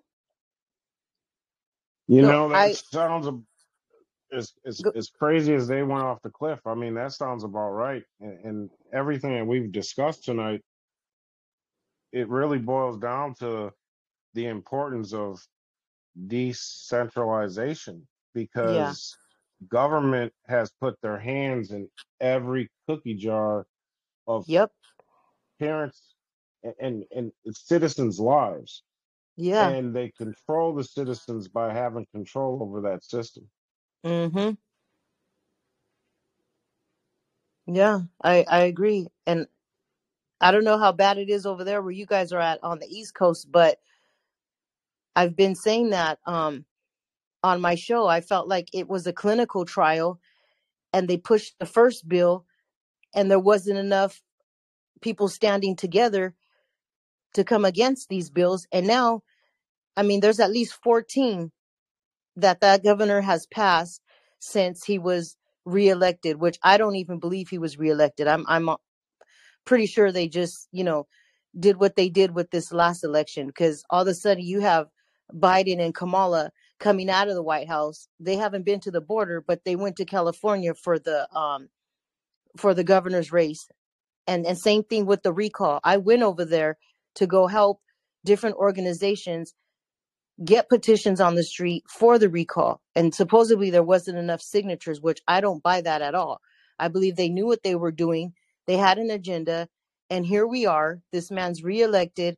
And now you've got you know these teachers saying well don't tell your mom but do you want to be a boy? We can make it happen. And it's the taxpayers paying for this and the kids even if the parents do find out the kids still are legally able to take the puberty blockers and get the surgeries and there's nothing that the parents can do about it. They just passed a bill last week that if you don't affirm or confirm agree with your child in custody court you'll lose custody of your kid if they want to get a sex change and you don't agree with that. So they like you said they put their hands everywhere. They've overrided the religious views of the parents.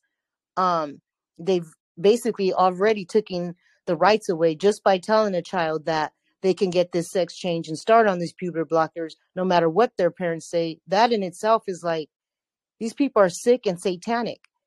And i believe all the other states are slowly but surely going to f- start following that i honestly do. It starts there in california.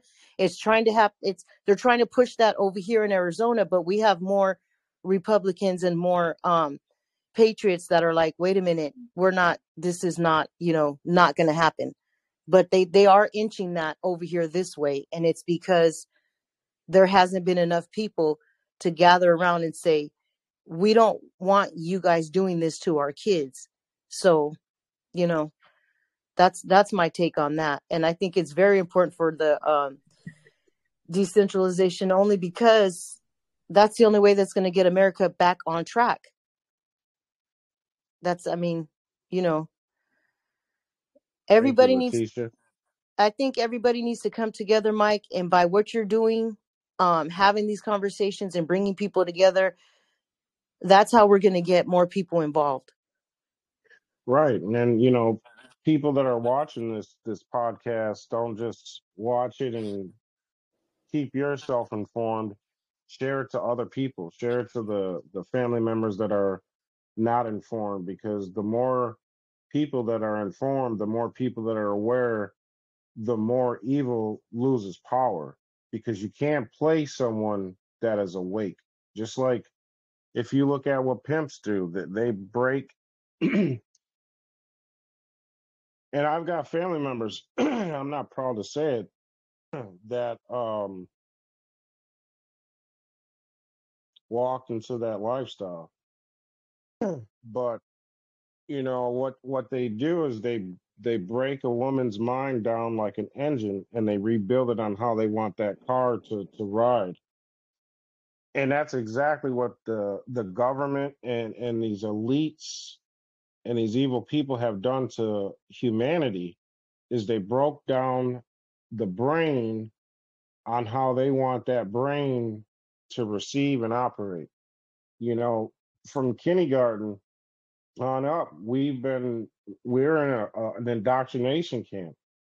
I remember when i was in kindergarten i can't tell you how many times i peed on myself because i'd ask the teacher if i could use the bathroom. Well we went to the bathroom already so they already put us in a submissive type of state to take orders from a tyrant how I, I can imagine a lot of people on here was like man i used to couldn't stand that teacher she was so mean they got these teachers operating if they're the president, a tyrant, though, you know.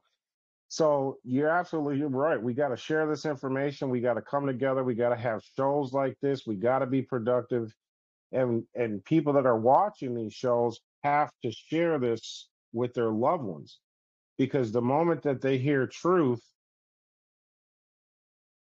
truth cannot you can't hide from truth when you hear it, you feel it and you're like, wow. And then God allows you to see.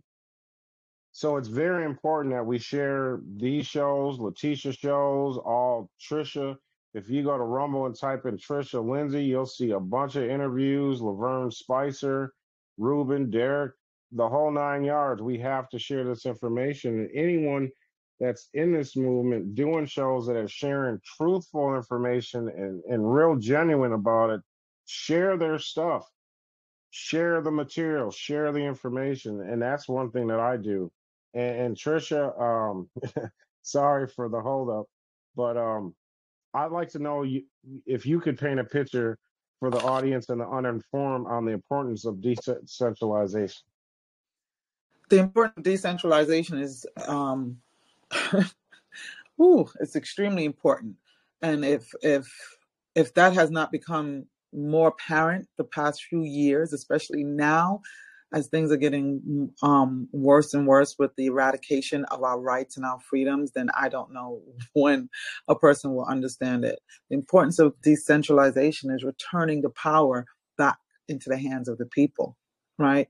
And returning it is it's it's spreading it out so that um well what has already happened um, would not have happened if they said absolute power corrupts absolutely, right? And so that's what's going on.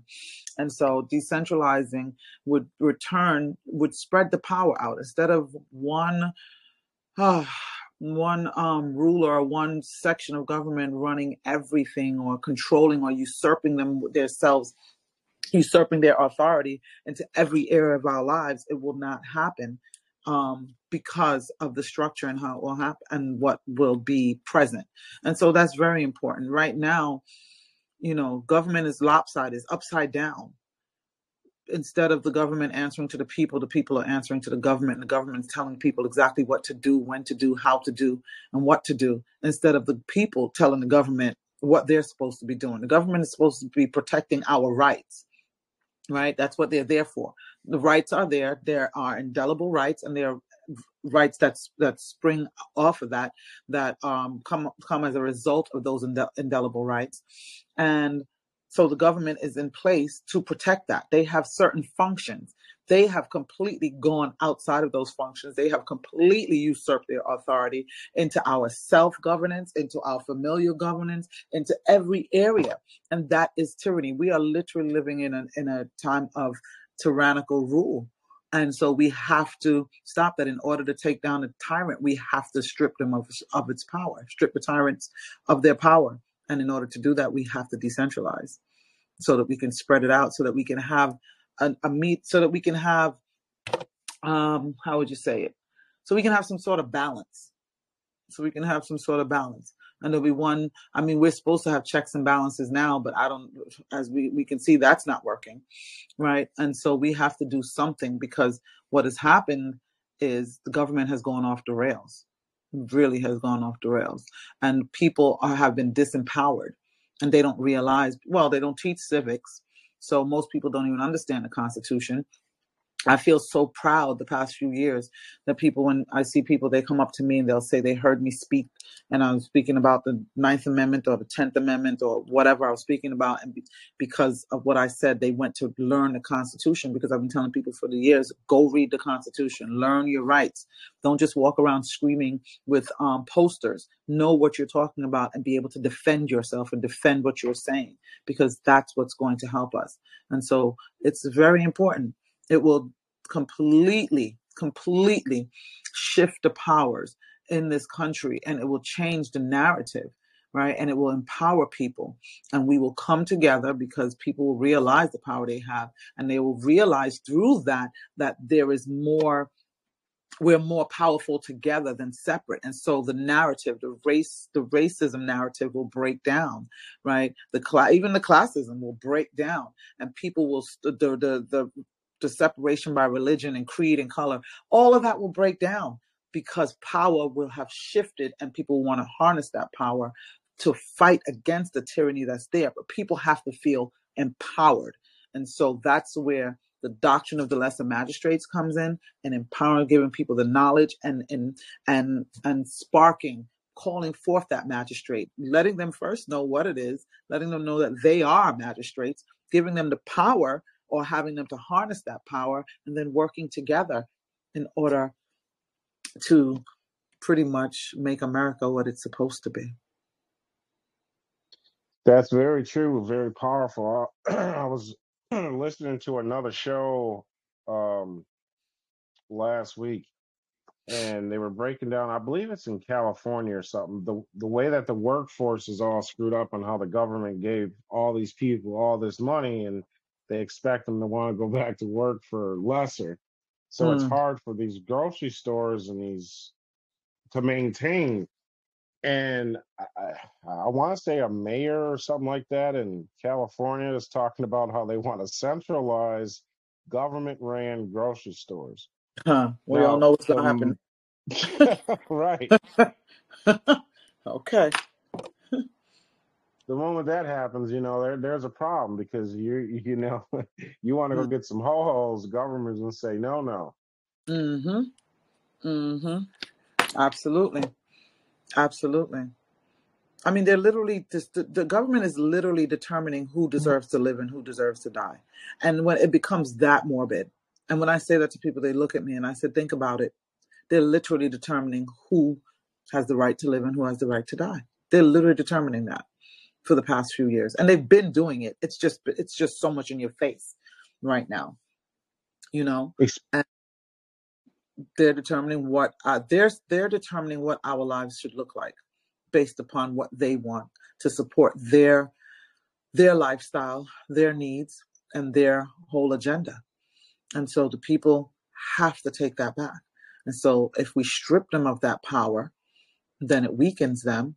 We spread it out, and then we hold the power and hold the the, the leaders that we do, our representatives that we do place into those seats to represent us. They will realize that we're not playing, and if they misstep, they can go too. And that's what we need to do. Right. I, I got one more thing for you guys. Uh, I appreciate the time that you spared, and, and we can go to Q and A if anyone has a question. Um, I'd like to know. I'd like to hear your guys' views on how they push abortions, abortion clinics in inner cities. Mm. Um, Trisha, since you you you were waiting for a while, you can go ahead and start off on that one, and we can go to Ruben and, and Letitia. No, it's fine. What What is your question, Mike? Repeat that for me. So I'd like to know your your guys' views on how they have pushed abortion clinics in the inner cities. Oh well, we know. I mean, that's going back to Planned Parenthood, Margaret Sanger, eugenicists, Malthusiasts. You know, it's it's that's something that has been present for years, right? You couldn't. There's a time you couldn't get health care, but if you wanted to get an abortion, you couldn't get prenatal care, but if you wanted to get an abortion, you got a Medicaid card immediately. You can just go on up and see the next doctor. I mean, really, that's something that we knew from way back when, and that's all part of the agenda, also. You know, it's it's it's determining again who has the right to live and who has the right who has the right to life, pretty much, right? And it's and it's they they position it strategically in our neighborhoods under the guise of family planning and family care you know, and offering health services, but that's not what it is. It's abortion clinics, you know, because they mask them under different clinics where it offers other services. But it's really about abortion. It's it's it's completely about abortion. I think is it the state of I think was it is it um, I don't know my numbers may be off, but the number of abortions of minority children in this in this country is equal. I don't even want to say that and equal to the, the population of the state of Connecticut. is that right? Does that sound right? I know it's something, some statistic with there. I may be confusing the numbers. All I know that it's astronomical. It's astronomical and it's placed there strategically to control our population. And it goes way back to government programs with depopulation and things of that nature. So, of course, it's strategically placed there. Can't get health care, can't get proper food in a lot of these neighborhoods, right? No jobs and things of that nature. But you want an abortion, you can get that. And so that's strategic. And it just goes along with the agenda that we are seeing playing out full speed for the past few years and playing out even now, and with more to come. Well, thank you, Trisha. Um, it's so true and it, it's terrible. But I ask some of these questions. I know a lot of people know about it, but I ask these questions for the uninformed that is going to be watching this podcast because not everybody is privy to information. That's um, true. And I appreciate it because it's a lot of information out there. And I, sometimes I try to gauge because for the person that doesn't know, it can be a lot.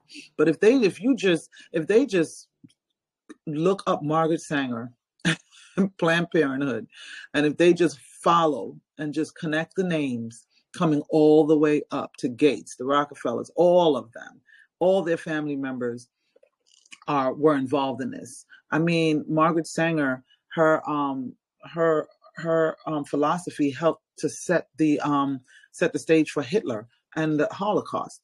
I mean, it, it's that deep, you know what I mean? And then you bring it back here. It, you have the Negro Project. I invite people to read the Negro Project if you have not read that.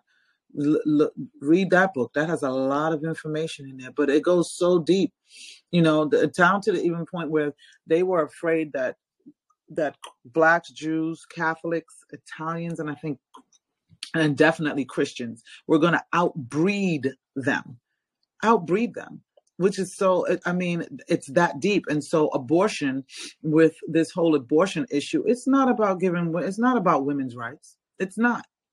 It's not about women's rights it's completely different. And it gets confusing to people because some people you know they say well if they wanted to get if they're if they're attacking lives and they want to get rid of people why would they why would some why why is what is the fight against abortion? There's one side is for abortion the other side is not. You know what i mean? And i said i tell people you have to learn the history of each side and understand what's going on. You have to it's very intricate it's very deep and it goes way back and you have to study it. But this whole abortion issue is much deeper than just what people think about women's rights. It's not. It's not about women's rights. For for for at the basis, at the core of it. Do you have advocates out there advocating for women's rights? Absolutely. But at the core of it, it's not about that. It's about something much deeper. Much deeper. Absolutely. I mean, I can go real deep with it, but I ain't trying to um overwhelm Exactly. uh, the uninformed, but all they got to go do is look at the Satanic Church, I believe in Texas, oh. that was trying to fight for babies to be allowed to be murdered. Mm-hmm. Oh well, they have infanticide that they're now um, pushing bills in certain states whereby a child can be born, and if they feel like that child is not on par based upon certain characteristics or certain this rubric that they have this child that they can now murder this child I mean, that's literally bills that are being proposed in certain states right now. They have bills whereby if you have a mind, if you have a child who has a disability, and a parent, you know, let's say that child gets to ten, and um, the parent decides that they've had enough, they can you can you can sign that child up to be removed from the face of this earth. These are literally bills that are being pushed, that are being proposed by people in this country. In this country. I mean, when you have a president and a vice president that's traveling the world trying to uh, convince countries um, of the diaspora to approve nine month abortions, I mean, what does that have to do with America? What does that have to do with your job as the president and vice president of a country? We have people here who can't eat, who can't feed their family, who have no health care, who are living on the streets. They have no jobs. And you are traveling the world trying to convince people that they need to um, approve nine month abortions and LGBTQ? Really? It's ridiculous and it's disgusting and it's demonic and it has to be stopped. 100%. Um, and, and Ruben, I, I'd like to hear your take on that, how they pushing abortion clinics in the inner cities. I mean, wh- what's your view on that, Ruben? Again, thank you, uh, thank you, Mike. Appreciate the opportunity being on. Okay, so w- w- this is part of a well constructed plan. Uh, Hillary Clinton once said that Margaret Sanger was her was one of her mentors, uh, person she looked up to. But pushing these abortion clinics for your audience, the uninformed audience, that was about uh, uh, destroying black babies. That was about uh, genociding a whole race of people because Margaret Sanger was a really, really bad person. She was a real racist. She didn't like black folks. She didn't like black people, and, and she made she made no bones or mixed no bones with that. You're gonna talk about abortions and how it began, and I agree with what Trisha was saying about Planned Parenthood. That wasn't about uh, preparing for parenthood.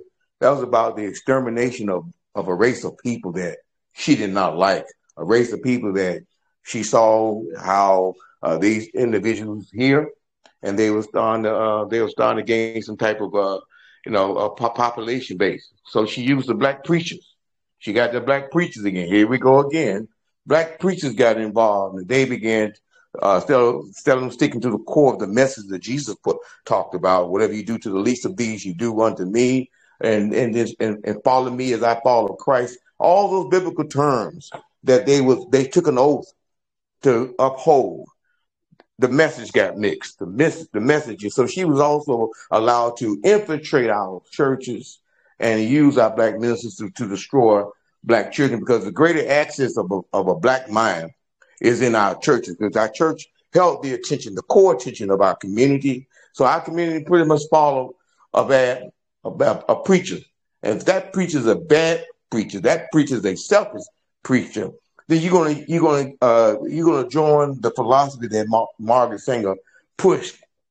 So I'm just saying, truth is gonna overcome because America used to be a, a nation that everybody looked up to, and now we're allowing our uh, national identity to be invaded. We're matching with all types of uh, viewpoints, and we're allowing these viewpoints to, to come in and take over our schools and come in to take over our institutions and coming in to take over our our uh, infrastructure. But what we need to realize that we must protect our borders. We must protect our national identity. We must protect our elections because we're allowing people to come in and they're changing the whole world by stealing these elections. They're, they're these elections at our local level.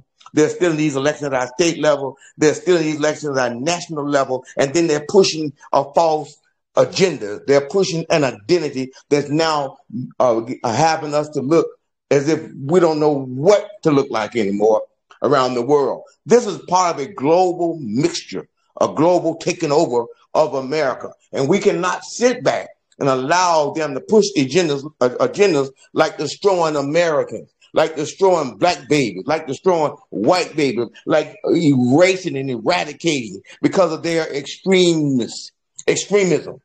There, this is part of the global agenda to, to, to overpower America, to overpower its citizens, to take this country, take the land, because America is not racist. America is land. America don't believe in abortion because we are the moral, we are a moral nation, or used to be one. So we need to now make up in our mind where do we go from here? Because as far as I'm concerned, until your uninformed audience, don't believe them when they tell you that Donald Trump lost an election. Donald Trump did not lose the election. Donald Trump was overthrown uh, was overthrown. And if anybody promote that narrative, they are not a person that, that believes in genuine truth. Well, I'm sticking to the core that we must get rid of these left leftist ideals of destroying America because when you destroy a child through abortion or what other means, any other means, you are now changing how America want uh, want to govern herself. Because every every person that they get rid of could have been a Benjamin Franklin, could have been a George Washington, could have been another Thomas Jefferson, could have been the person that believes that we must put put the type of safeguards in place so we don't get this so this country won't be overthrown, Mike. Right now, this country is being overthrown by all types of viewpoints. Well, we have to hold it down, hold the line, and we need to stand in the gap and make sure we protect our borders, make sure we protect our infrastructure, and damn it, protect our elections, because then you get people in these positions that push the agenda like Margaret Sanger was talking about. Absolutely, Ruben. One thing's for sure is those machines, hey, hey, ho, ho, the machines, they got to go. Give me a pen and paper and let's count them ballots. Because without them free, fair elections, we can't put the rightful people in them positions. And, and I think America needed a shake up, which was a wake up. Um, we had to see all this. It, it really had to be this way because um, you wouldn't have had I, I don't I don't necessarily know if I would been would have been activated if Trump didn't get into office and it didn't play out like it did. I mean, my family was always Democrat on my black side, my my Sicilian side, and I thought the Democrats is always there to help us because we grew up very poor. But as I, like I said, I got older and I have my awakening and I, I start looking back, I start realizing it was all a trap. They act like they're helping you with the food pantry, but they're giving you very little bit of food. Them food stamps, they ain't giving you a lot. And in the Social Security, I mean, they're giving you enough money to pay your rent, a couple bills, and then you got what, $40? And then now you're borrowing money that you don't have but they're keeping you right there in that fishbowl. And I look at every inner city and poor community as a fishbowl that was purposely created. These government assist- assistance was created to keep these people in this fishbowl, but at the same time, it was a scam for them to launder money and scam to make it look like they're helping poor communities out. And that's why it's important that we share these messages and we have these conversations because the more they hear this, the more they realize, wait a minute, that's why I'm not getting nowhere in life. Why are you bringing all the checking uh, title loans in the inner city where people barely can't even make it? And now they're they're putting their title loans and they got to pay this massive interest, and now they're, they're even further in the hole. You know, so we got to call out what these people are doing to put the matrix program in these communities to to manipulate and camouflage the illusion that they're putting on and and Letitia, I'll go to you and then we can go to Q&A like what is your view on them pushing abortion and putting them in inner cities and I know you're dealing with a lot of families with the whole CPS problem um so if you can shed light on that we can get into Q&A and I'm I'm thankful for your guys' time, and I'm really not trying to overdo your guys' time. I really appreciate you guys. Well, um, I think they're doing that because there's a there's a lot of uh, organ harvesting going around, um, and you know these inner cities. You got instead of them handing out pamphlets about safe sex and you know things like that stds they're handing out pamphlets on basically do whatever you want change your gender if you get pregnant that's okay there's an abortion clinic right around the corner so um i feel like that's one of the biggest reasons why they have it here is there's a lot of things going on with with that. Organs harvesting um the the dark web and these people know what they're doing.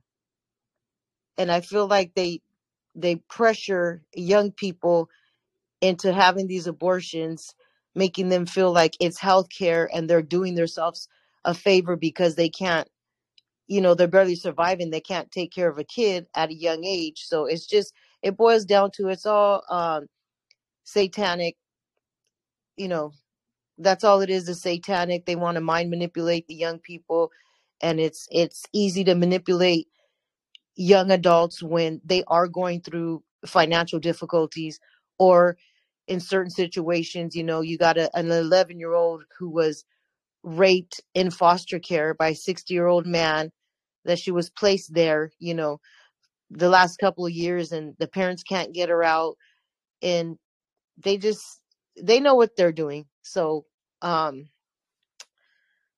i feel like that's one of the reasons one of the main reasons why they have them basically uh all over all over the the poorer cities the inner cities the urban cities is because they want they just want they don't want more people born. First of all they, they said that we're overpopulated. So put a clinic everywhere talk to these young people that are already you know their parents are already struggling. They mind manipulate them into hey you can't afford this child or your mom and dad are going to be mad because you're too young or they say you know this guy's not going to marry you and they just they push a narrative and the kids get scared and they go and have an abortion. So it just it boils down to to that. They the the rich elites are trying to get rid of us and then when you have somebody who can't afford a child they're they push their narrative you know? Just go get an abortion it's healthcare. Just go get an abortion it's healthcare you know? That's that's my take on it. That and and like i said um there's a need there's there's a need you know that people can't i don't know i just hear a lot of things about these hospitals and um you can find a a, a worker that can get you what you need if you can't bump up your kid on the list. And so they want to have these kids have abortions. Yes i think they did pass that um in california. You can get one i think all the way up until the day you're due. And that's what they do they they come and take the organs and sell them off or use them for um exper- experiments that's you know basically all i really have to say about that Thank you for that, Letitia. Um, and I agree, and I, I'm glad that you shed light on um the organ harvesting. There's a guy that I follow on Telegram. Uh, you can call it X, Twitter, whatever, Twitter X. Uh, his name is Dr. Kick, K E K, and he's dropping a lot of red pills. And just the other day, I I seen him post a video on a Planned Parenthood that was busted for harvesting organs and, and selling organs, which um, a lot of people, and, and this is this is how the Democrat Party plays people. But God is so powerful that He's awakening people because they're they're seeing the evil. But with the Democrat Party, they they have that false illusion of compassion. We care for human rights. We care for the poor. So it's easy for a young person to be like, "Oh wow, you know, I can I can vibe with that because we're humans. We love by nature. We're loving people. But the moment that you start coming for people's kids, you now have turned a lot of liberal mothers. Most mothers are kind of liberal, have awakened them, and now they're on the conservative side. Like, hold up, wait a minute. you just called me a terrorist because I don't want my son reading this dumb, and I can say another word, book. So what they're doing, I mean, they're they're not going to succeed, and and the more information that we can share, the better. I mean, I can go whole really really deep in the whole abortion thing, and um, a lot of people just have to research it. I mean, this whole satanic rituals that takes place. Uh, a lot of people think it's a conspiracy because they are not privileged to resources of seeing the actual information. It's like once you see, you can't unsee. And um, there's a lot of things that I can't unsee. And I think that's why they want to shut a lot of us up, but they can't stop us. It's like that song, Ain't No Stopping Us Now. uh, we're on the move. But I, I won't hold you guys up any longer. We can go into Q&A. Um, like I said, I appreciate Trisha. Ruben. I appreciate Laverne. I appreciate Derek. I know they had to jet out. And Letitia, I appreciate you coming on. And I definitely would love to bring you guys all on again. Um, but if you guys are ready to go into Q&A, we could definitely do that.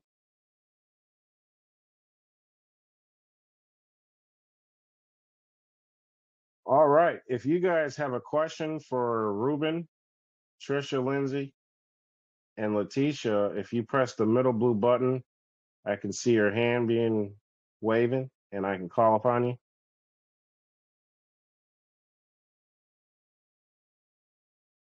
It looks like they're going to let you guys off easy tonight. But if there's an admin, I'll go down to the admins list. JW, you would you have something you'd like to say? Yes, um, this was really a good a good talk tonight. I really enjoyed it. Um, and thanks for asking for the abortion stuff, Mike. um, but Trisha and Ruben, besides and, and Letitia, besides the abortion clinics being pushed, how about like I've heard, you know, we've had CPS parents parents are been on the show before where CPS is like taking their children for ridiculous reasons and it's been a big fight and they're really pretty much being sold into trafficking. Are you guys seeing that in your areas as well? Absolutely. They're they're pushing um, laws like that. They're trying, and they're at DEI and CRT is being used with that as well. Um, because you have parents that who, if they don't agree, like we said earlier, with you know, if you don't gen- like Atisha said, if you don't gender affirm or confirm, or if you're a child. They, they, so, for instance, in New York, they were giving out surveys out in Long Island to children, unbeknownst to parents. And if the children filled out the forms a certain way and gave certain answers that um, didn't agree with what they thought the children should um, put on the surveys, the teachers would literally are were being trained, and this was this is what was being pushed by the um, the regents the Regents Board being trained to take them into social um, emotional learning classes. So teachers were being trained pretty much to become psychologists or psychiatrists um, and taking these children in. And the purpose was to pretty much indoctrinate them to change their minds about what they put on the surveys. Parents didn't know, but if a parent got wind of it, um, and made a complaint or anything about it, they were pretty much threatened with with CPS or being told that they may need mental health counseling. And if the child didn't change their answers, they were now saying that the child needed mental health counseling. And there were students who I literally received phone calls from parents saying that the guidance counselors or the social workers were calling the house and saying that the child may need to go into a mental institution or placed on medication um, because of just certain issues or certain responses. There was a young lady who had a um, broke up with her boyfriend and just had a bad day they started harping on that family. Mom literally had to um, get legal representation to get them to back up off of her. Children, like I said, with the surveys, things of that, and it had everything to do with the LGBTQ agenda. All of that.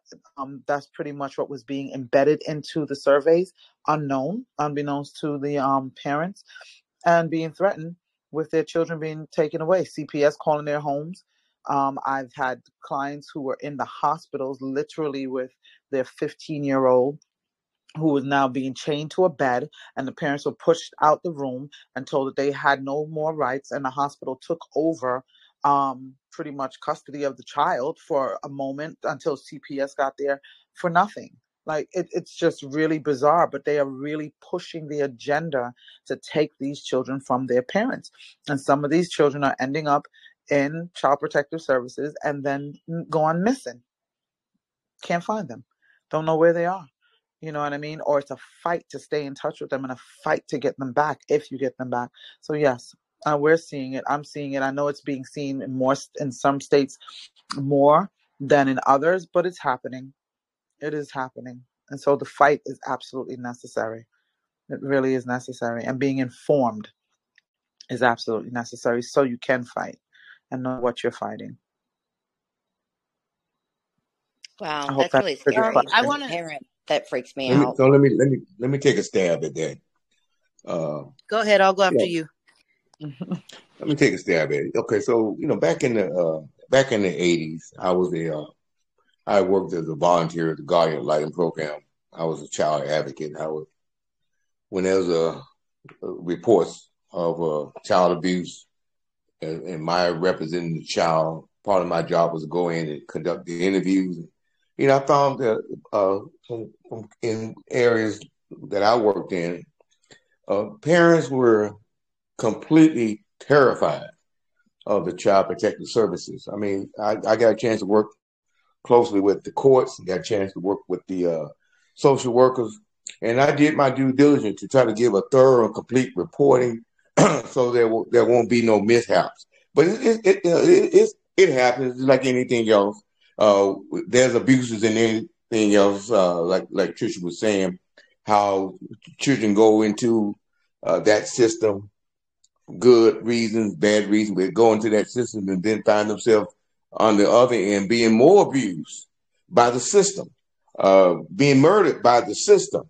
Uh, my, my my goal was always that there's an opportunity to put the child back in the home or give a report that was uh, based on my findings, go and say, hey, tell, tell the judge or the chief judge I work with, Judge uh, William Gladstone, the chief judge of family court, you know, and, and try to re- report what I, from the people that I talk to, the auntie, the, the mother, the father, the, the brother, try to do a, a real good, thorough investigation so I don't make a mistake. But, you know, if you look at that system today, and if you look at all the reportings about what's going on, children ending up missing, children end up being abused, children ended up being murdered after being placed in someone else's home.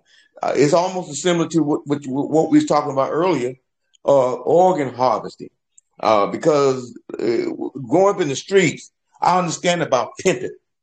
I, I knew pimps. I knew prostitutes when I was growing up because I grew up in the hood, grew up in the inner city neighborhood. So I got a chance to see that up close and personal, how people come in and brainwash you and abuse you uh, by making you believe that you're something that you're not. So this is how I see the child protective services. Uh, their goal is to try to reunite and put ch- children in the best possible uh, vantage point.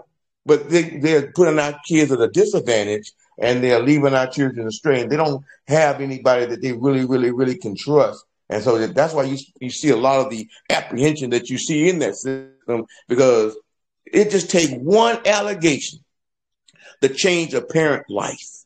It takes one allegation to change that child's life. And that allegation, allegation can be false.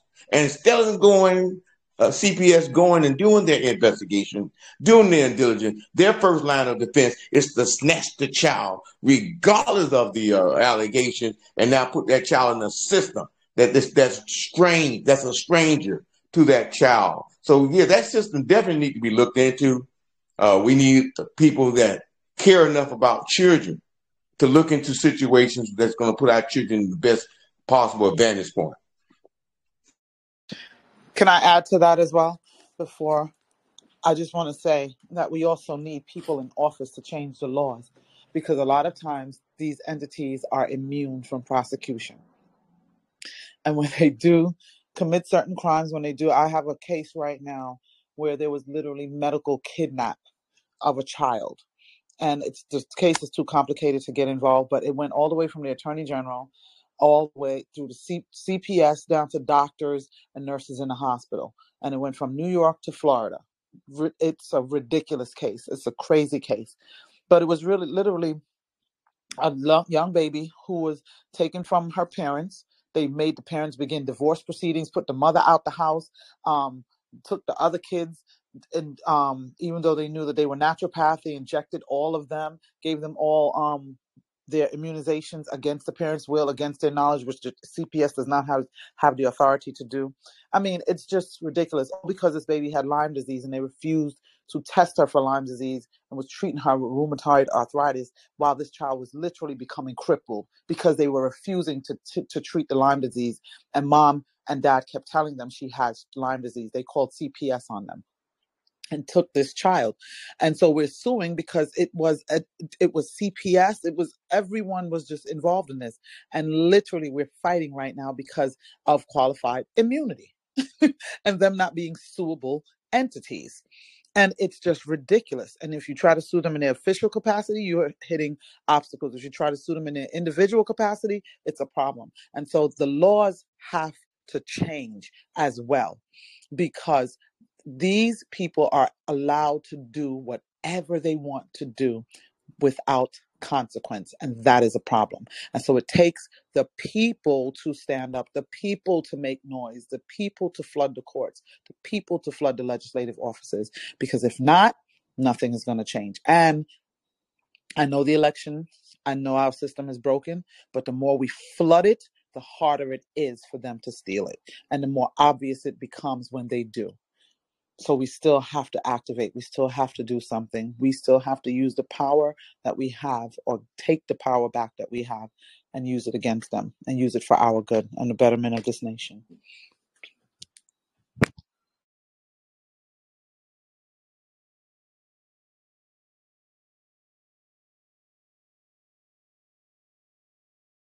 You can go ahead, Letitia. Oh, okay. Yeah. Um, so that that is a, a very, very big problem right now. Um, everywhere is the CPS. Uh, you guys who are in Florida, I don't know if you've heard of uh Maya. I think her last name is Kowalski, but they just made a movie about her called Taking Care of Maya. This is something that happens everywhere, every day, in every neighborhood. So that particular case was the hospital social worker didn't like the mom who was a special nurse for special cancers for um, children. So long story short, the social worker was out of Wisconsin and moved to Florida. The hospital didn't do the homework on her. She kept telling Maya that she was pretty and she wanted her and she was going to take her home. The the there was two cases in Wisconsin about this social worker from two boys that won their cases. She took them from the parents because she was a social worker and they sued her. I don't know if she molested them or legally i- i- legally illegally adopted them, but she didn't like the mom and she kept writing letters to a judge and she medically kidnapped her daughter. So now um, you can Google this. They, they they're picking the trial people. Um, they've been picking them all week. They settled with the um, one of the doctors, but now they're suing John Hopkins for two hundred twenty-two million dollars because the mom take it after I think like six months. She hung herself. The husband went and got uh, the news involved. The news lady made a movie out of it, and now basically everybody knows about this. But CPS, their problem is just like a family law judge's uh, problem, the lawyer's problem, the CPS workers, and all those guardian ad litems. They have absolute immunity. Number one is the problem, and I've been campaigning and advocating on both sides of the aisle since 2018. That is their problem. You'll hear it from an ex NFL wife. You'll hear it from a black person in the hood. You'll hear it from a, a Chinese person. You'll hear it everywhere. So the problem is number one is their immunity. And number two, i believe that once whoever becomes president, I'm praying to God it'll be Donald Trump they need to reinstate the death penalty in every single state. And the reason why I say this is because when we give them an inch, and I'm not talking about the left or the right, I'm talking about these mind manipulating satanic clowns. They want to talk to our kids in school. Then they pass a bill after that that they can take our kids if you don't want them to be trans. So once you give them that, we are where we are now. Like especially in California, it's it's 100% legal. Um, whoever wants to get a hold of me, I can send you all the bills that they've just passed. Rape in California, sodomy in California, and molestation in California right now today is 100% legal. So back to the immunity. Um, that's the first problem. And the second problem is we don't have the death penalty anymore. The reason why I feel like we need to make examples out of these people, and I'm not just saying the CPS workers. Also, everybody's ex- so ecstatic about Epstein's list. Honestly, I don't think anything's going to happen when they do reveal the list. Number one is because we've have so much evidence on Hunter Biden. Um, nobody's rose up and did shit about it. Number two, you got to think about this list here. You have billionaires who got an island, right? But if we don't have the CPS workers and the minors councils and the guardian ad litems removing these children legally, you can't rape them. You can't get them on an island. So to me, my thing is I don't give a shit about the list. Who is getting these kids from these group homes? Who is passing these laws at the lower level, the mayors and the city council people who are doing these smaller experiments so they can give this information back to the higher people like well we just tried this in compton california we built a, a, a group home for minority boys so if your mom is caught smoking weed and your dad has two traffic tickets um, they're black they're on welfare. Well guess what? We just got away with putting their kid here right? And one thing a lot of people don't know in america is after six months legally they don't have to look for your kids. They don't look for your kids. Once your kid has been bought it your child is gone. And a lot of things i think that are the problem is number one the media. They're all scared shitless to take their cameras down to that group home and start first of all talking to the kids hey what happened to brian what happened to joshua number two how long has this worker been here number three how are all these girls getting pregnant if they're here all the time. You know, these group homes, they take the kids to school and pick them up. Most of them, they're not allowed to see their parents. So once we reinstate the death penalty, I believe that's going to have a clear and convincing message. Rather, you're an elite billionaire on an island who's raping a kid, or you're a CPS worker who's taking the $250,000 to go remove that kid and give them to you and take them to that island to have sex with, you're you're going to get the death penalty. So I believe once we implement that, it'll it'll put America back not exactly where we used to be, but it's, it'll it'll be somewhat where we used to be where it's like it's going to be harder for these people first of all to traffic the kids because now you got everybody's eyes on the judge who's signing the paper for the kid to be took the lawyer who's writing the report to the CPS worker and the CPS worker who's legally, illegally removing the kid. So I've been pushing um the last year I was on several campaigns in California and in Arizona. Um so I was mostly talking about the election being stolen this and that, but I started this podcast to get my voice out there because I've I've heard it. I've heard it from ex NFL wives that are white, live in very nice areas. Um, they don't want to be married to so and so no more. Here comes the NFL with their with their big money, and they've stolen the child. And and the worker gets away with it. The judge who signs off gets away with it. And then you go down to I don't know the East Coast, and you have the same thing happening with with Maya's family. You got a social worker who's legally able to kidnap this child. And the messed up thing about that part, and she's not the first mom, that's probably like the 17th I've heard out of Florida, but you try Chicago and California, and most of these workers, that's another thing I talk about on my show. It's they're always pushing the white people, the white people. So these workers, honestly, they're not white. And the problem is they they're not able to get caught because when you call the police and get a rape kit and it's probably 17% of these pedophiles who go to jail if that in California that's all they do is put the the pedophile away but nobody's going after the person who placed the child there and if the child's old enough you know they're telling their friends they're writing you know letters to the judges on their behalf and i believe that the death penalty if we open it up a little bit because i know trump three weeks ago um, said that he was going to implement that for traffickers but what i'm trying to tell him is and everybody else it it's not just hey we caught a kid you know at the border that dr michael you know got out of phoenix arizona eh, but we're going to just take you know the person that now has the kid the person that bought the kid. No you need to go and do your research. It's not just you know the doctor. It's somebody has to go to court and say that this kid shouldn't be in this home and the best interest of the child is to be placed somewhere else. So that's what i've been pushing um lately i've been on twitter i've been everywhere people who follow me who follow trump and other other big politicians that i've worked with i'm like somebody needs to tell him it's not just the boogeyman at the border this trafficking thing is deep. And it's like i said it's the social worker um it's the those adoption people it's the guardian ad litems when a kid's parents went to jail and now the court gives them a court appointed guardian ad litem. There's there's stacks of complaints against these people and it's not just from you know a poor white person or a poor black person.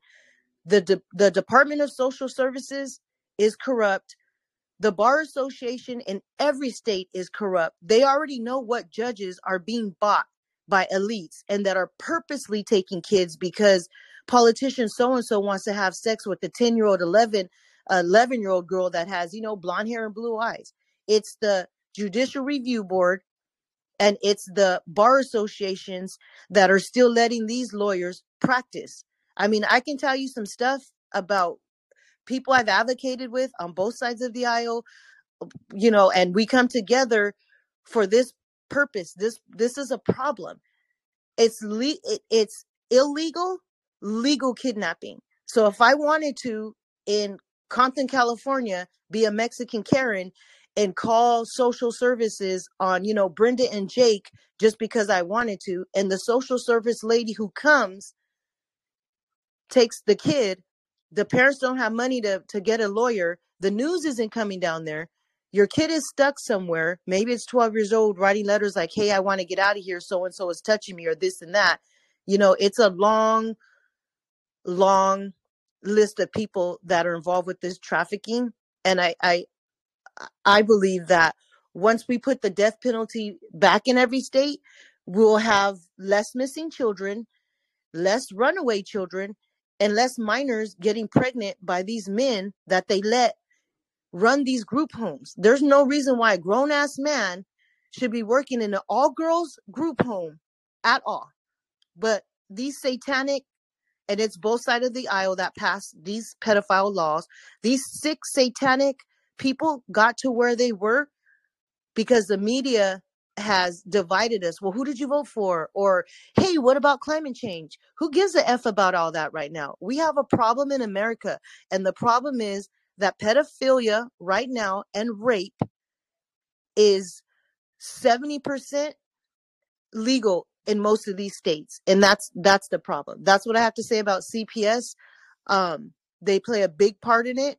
And like I said, I don't give a damn who was on that island. What I want to know is who in the hell went and got that nine year old so they can get raped on that island. And then these people do this regularly. So to me, they're worse than the pedophile. They're the pedophile enabler. They do this day after day after day, and they know damn well what's going on in these homes. They know what's going on in these juvenile halls, and they're corrupt, they're sick, and they're satanic. And the next person who becomes president, I hope that he pays attention to that cry.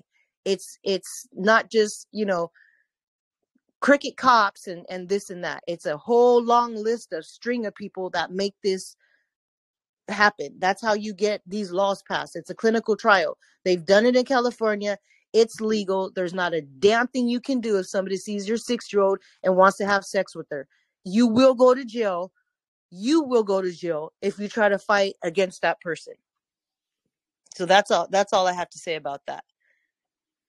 Thanks, Letitia. Appreciate that. Definitely, have to bring you on for uh, a separate show on that because uh, I'm sure from the work that you do, you have a lot of information that a lot of people need to hear. And um, I appreciate you for shedding those red pills on those that are going to be listening to this podcast that's uninformed. And Trisha, I do have a question that did come in for you, but uh, I think you want to say something. Go ahead, Trisha. No, I was just gonna say add to what Letitia said. Not much because she said a, a lot, but when she said that it goes deep, it goes deep. The district attorneys, it's the district attorneys are involved. The judges are involved. Everybody is involved. It goes all the way up to DC. That's the problem.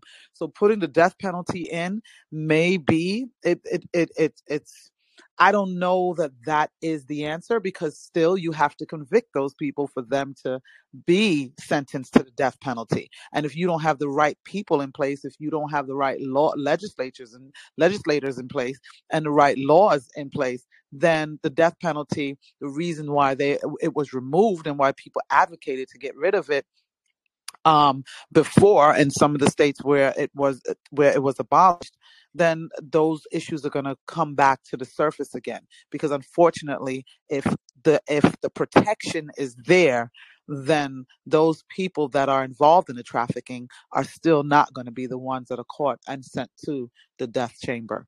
So there's a lot of levels to um to go through before getting to the death penalty because if the district attorney chooses not to chooses not to um charge the person if the judge chooses to ignore it and throw throw the case out if you know the legislator decides no well this law is good then it doesn't service any purpose. So it's it's a number of steps because what i've seen district attorneys turn their head to it's it's mind boggling it really is. And yet again they have absolute immunity there's nothing you can do about it based upon our laws right now and no one is looking into it. no one's looking to try to eradicate that to get rid of that none of it and so they're allowed to do whatever they want to do so it's a huge chain so I could tell you another, about another case, which I'm not going to get into right now, but another case, same thing. The father was, um, he's an attorney at a big firm.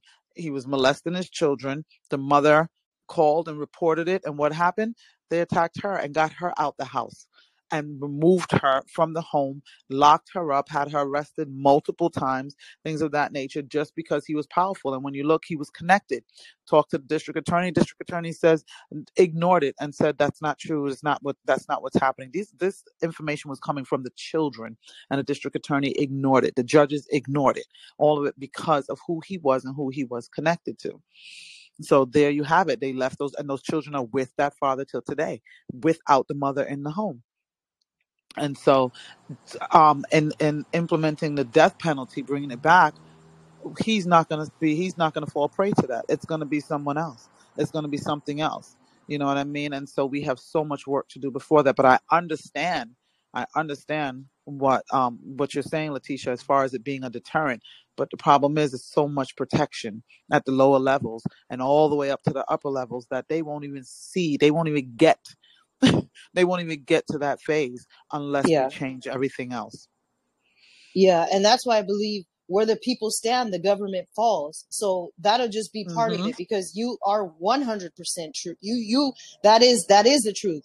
Yeah, we, re- we remove their immunity, but like you said, it's their friends that have to, con- you know, convict them, which they won't. Just like George hmm Gascón in California, he's not, he's not going to do it. So I believe that it, it needs to be like, uh, like the, the court of, of, uh, people's opinion. I feel like it needs to be people that have had their kids raped and killed and that who ne- that's who needs to be the jury i feel like the whole court system really needs to sit down and we need to make it a community system so hmm when i, I am pushing um, a lot of people that I do know that know Trump personally, I am pushing just to get five minutes of his time because you're exactly right. That's 90% of the problem. We remove their immunity, but then their friend is the judge. And even if it is coming from the kids, like I, I know moms who have videos of what's going on and, and, um, pictures of what's going on. And I can speak on California. They don't let us bring rape kits in anymore. They don't let us bring children in to talk about who's doing this. They don't even allow doctors' reports. These people are so smart. You cannot bring this stuff into court anymore. But once America hears this, I'm sure they're going to be like, well, why? And the reason why is because of what you just said. Okay, we remove we remove the immunity from the judge, right? But now, and the lawyer, and you can get the death penalty. But now it has to be the people, the community that judges these people. So honestly, I feel like we should just get rid of judges because they do more harm than good. And a lot of them are dirty. A lot Oh of them yeah, are yeah, oh yeah, You yeah. know, That's so how. they can't Yeah. they can't Yep. speak against the other person hmm because then they're all their Yep. business is going to be put out in the street. So it all Yep. of that is what has to be addressed, and I I, I True. think it's going to take an act of God because I, I mean, so yeah, deep. It's so I'm it I'm getting lonely, ladies. I'm getting really lonely. I Oh, want to get sorry. I We got, want to get into we this got, conversation. look, we gotta, come Mike, on we in. Come gotta, on in. Mike, I hey, gotta hey, zoom hey. you So on. hey, I that's gotta how zoom you and her on. My show, hey, that's how that's how I got on. started. That's how that's exactly how I got started. I I experienced an injustice and uh in, in- back in 1987 I was falsely arrested. I worked for the courthouse. I worked for the police department. I couldn't believe that kind of stuff happened to me. But when I got involved, I didn't know I was walking into. When I first ran for office in 1990, and I'm thinking that, you know, I'm gonna, I'm gonna go out and I'm gonna get elected and these people are gonna elect me because I want to do the right thing. I saw the politics. I saw it was based on what you all are saying right now. It's about relationship. This, is this is not, there's no such things as elections. These are selections because these people want to determine who they want to work with. You can have the best candidate. You got the, you could be uh, right on point with the issues that everybody won't agree with. But that's not how it works behind the scenes because they got these they have these supervisors of elections. They make sure that these pedophiles get in office. If they're a Democrat, in which we got a lot of Democrats, Democrat uh, in Florida running these uh, these elections, they they let their friends in who's gonna be the judges, who's gonna su- support the person that come before their bench, protect them with dismissals. This whole thing is need to be dis- taken out. We need to replace these judges probably with some uh, artificial intelligence. To me, somebody's going to uh, uh, uphold the rule of law and not falter. So, you know, you ladies are right on point. This is why I ran the first time I ran because this thing needs to stop. They won't let me in, but I don't care. I keep pushing back. I keep coming back. I keep coming back. I don't know how to. I don't know how to quit. You right on point. This thing is. This Don't thing is quit. dirty. Don't This quit because we need you. And then I got one more question from Marshall for Trisha. Has there been a discussion to sue the media for their role in the COVID crime? And that comes from Marshall. You know, that's interesting because that was a conversation that came up just this week in a circle of attorneys that we've been talking about because we were saying that it's the it's the the media is derelict in their act in their duty to report, but we have to find out exactly what their duty is by law because it, it's they are employed and it depends on who they're employed by and you know just different things and it, it's it's it's not as simple as it sounds but there has been conversation. There has been conversation and there's a group of attorneys that are looking at a number of different lawsuits a number of different um avenues to redress the harms of the past few years. But as we all know these are new and novel areas of law. They're developing and so we have to be careful because every bad ruling in court makes it harder for the next case to come. And so we are trying to do our best to select cases. I mean, we're not really turning anyone away, but just trying to make sure that we're framing the cases properly um, and making them as strong as possible before taking them into court. So yes, there are there has been a discussion, but nothing set in stone yet. But it has come up about the media and what they have done and failed to do over the past few years and up till now. Yes. Right. You know, because when you hear a party to the crime, like uh say there's three individuals and they go do a home invasion and they end up killing the homeowners and that person sitting in the car, they get in the car, he takes off. I mean, he can he's gonna get charged with murder too if Mm-hmm. it's revealed. And, and how I look at it is the media was the car, the the person in the car. They were driving um they were being the Judas goat. Uh Mm-hmm. so An accessory. hopefully hopefully something can be done. Yeah, because the media is a large part of the problem. They they big part of the problem. I agree, and I appreciate you guys for coming on. I know we've been on for a while, and I appreciate you guys' time, and I don't try to go over people's time. So, uh, starting with Trisha, Ruben, and Letitia, we'll start off with Trisha.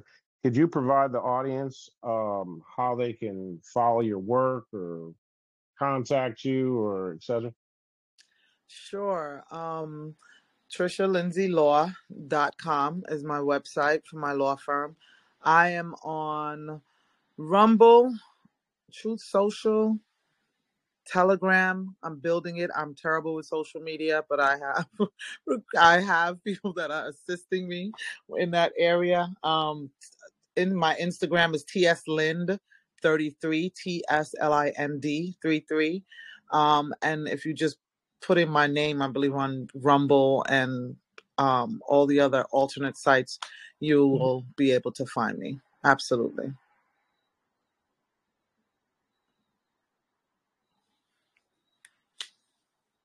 And Ruben, could you uh, give the audience how they can follow you or contact you? And Thank, yes, thank you again, Mike, for having me on. I appreciate this opportunity uh, to share. Uh, they can follow me on Twitter. I'm on Twitter. I have a Facebook page. I have a. I'm on uh, True Social. True Social. I'm also on uh, now back on uh, Telegram. So if, for those that want to contact me and share information, you can also reach me at ryoungforcongress at gmail.com. I mean, I would love to hear from you. I would love to know uh, how you how you view what's going on and, and and and take those those point of views with me as I travel through this uh through this uh landfill or landmine in, in seeking to become either a congressperson or someone on the local level or running for Miami-Dade County Clerk of course, if that be the plan. But anyhow, I want to thank you again for allowing me to come on. Trisha, I enjoyed you. Letitia, I enjoyed you guys. Uh, you, you, you're thought provoking, and I really appreciate uh, this conversation. Thanks, Ruben. It's been an honor. It's a pleasure to have you guys on. I, I love to bring you guys back on. And, and awesome. a while back, a lot of members were coming on here and they're they were asking for like legal advice. Uh, we had like JW said, we had a lot of parents that were dealing with CPS that um, were wrongful, you know, doing to them, and I couldn't provide it. And um, I thought of, you know, maybe I'll have a show with with several lawyers that can come on here and give the best advice as possible to people that are just seeking information. And Trisha, I definitely would love to hook up with you and and bring on a couple of the lawyers. I know me and Marsha were kind of brainstorming a while ago, so um, it- it's an honor to have you guys. And Letitia, I'd love to bring you back on because there's so much stuff that you can shed light on that people need to hear. And Letitia, if you could provide uh, where people can follow you, uh, follow your show, contact you, et cetera, et cetera. And thank you guys so much. Oh, thank you, Mike. Um, so my Rumble channel is called The Perkins Report. You can follow me there and hear um, some of the victims I've had on and, and some politicians uh, speaking on the election. I'm also on Twitter. My name, uh, Leticia Victoria Perkins. You can follow me there. I'm also on Instagram, The Perkins Report. And you can follow me. I'm on GETTR, I'm on the Right Only, and I'm on True Social, all three under my name, Leticia Victoria Perkins.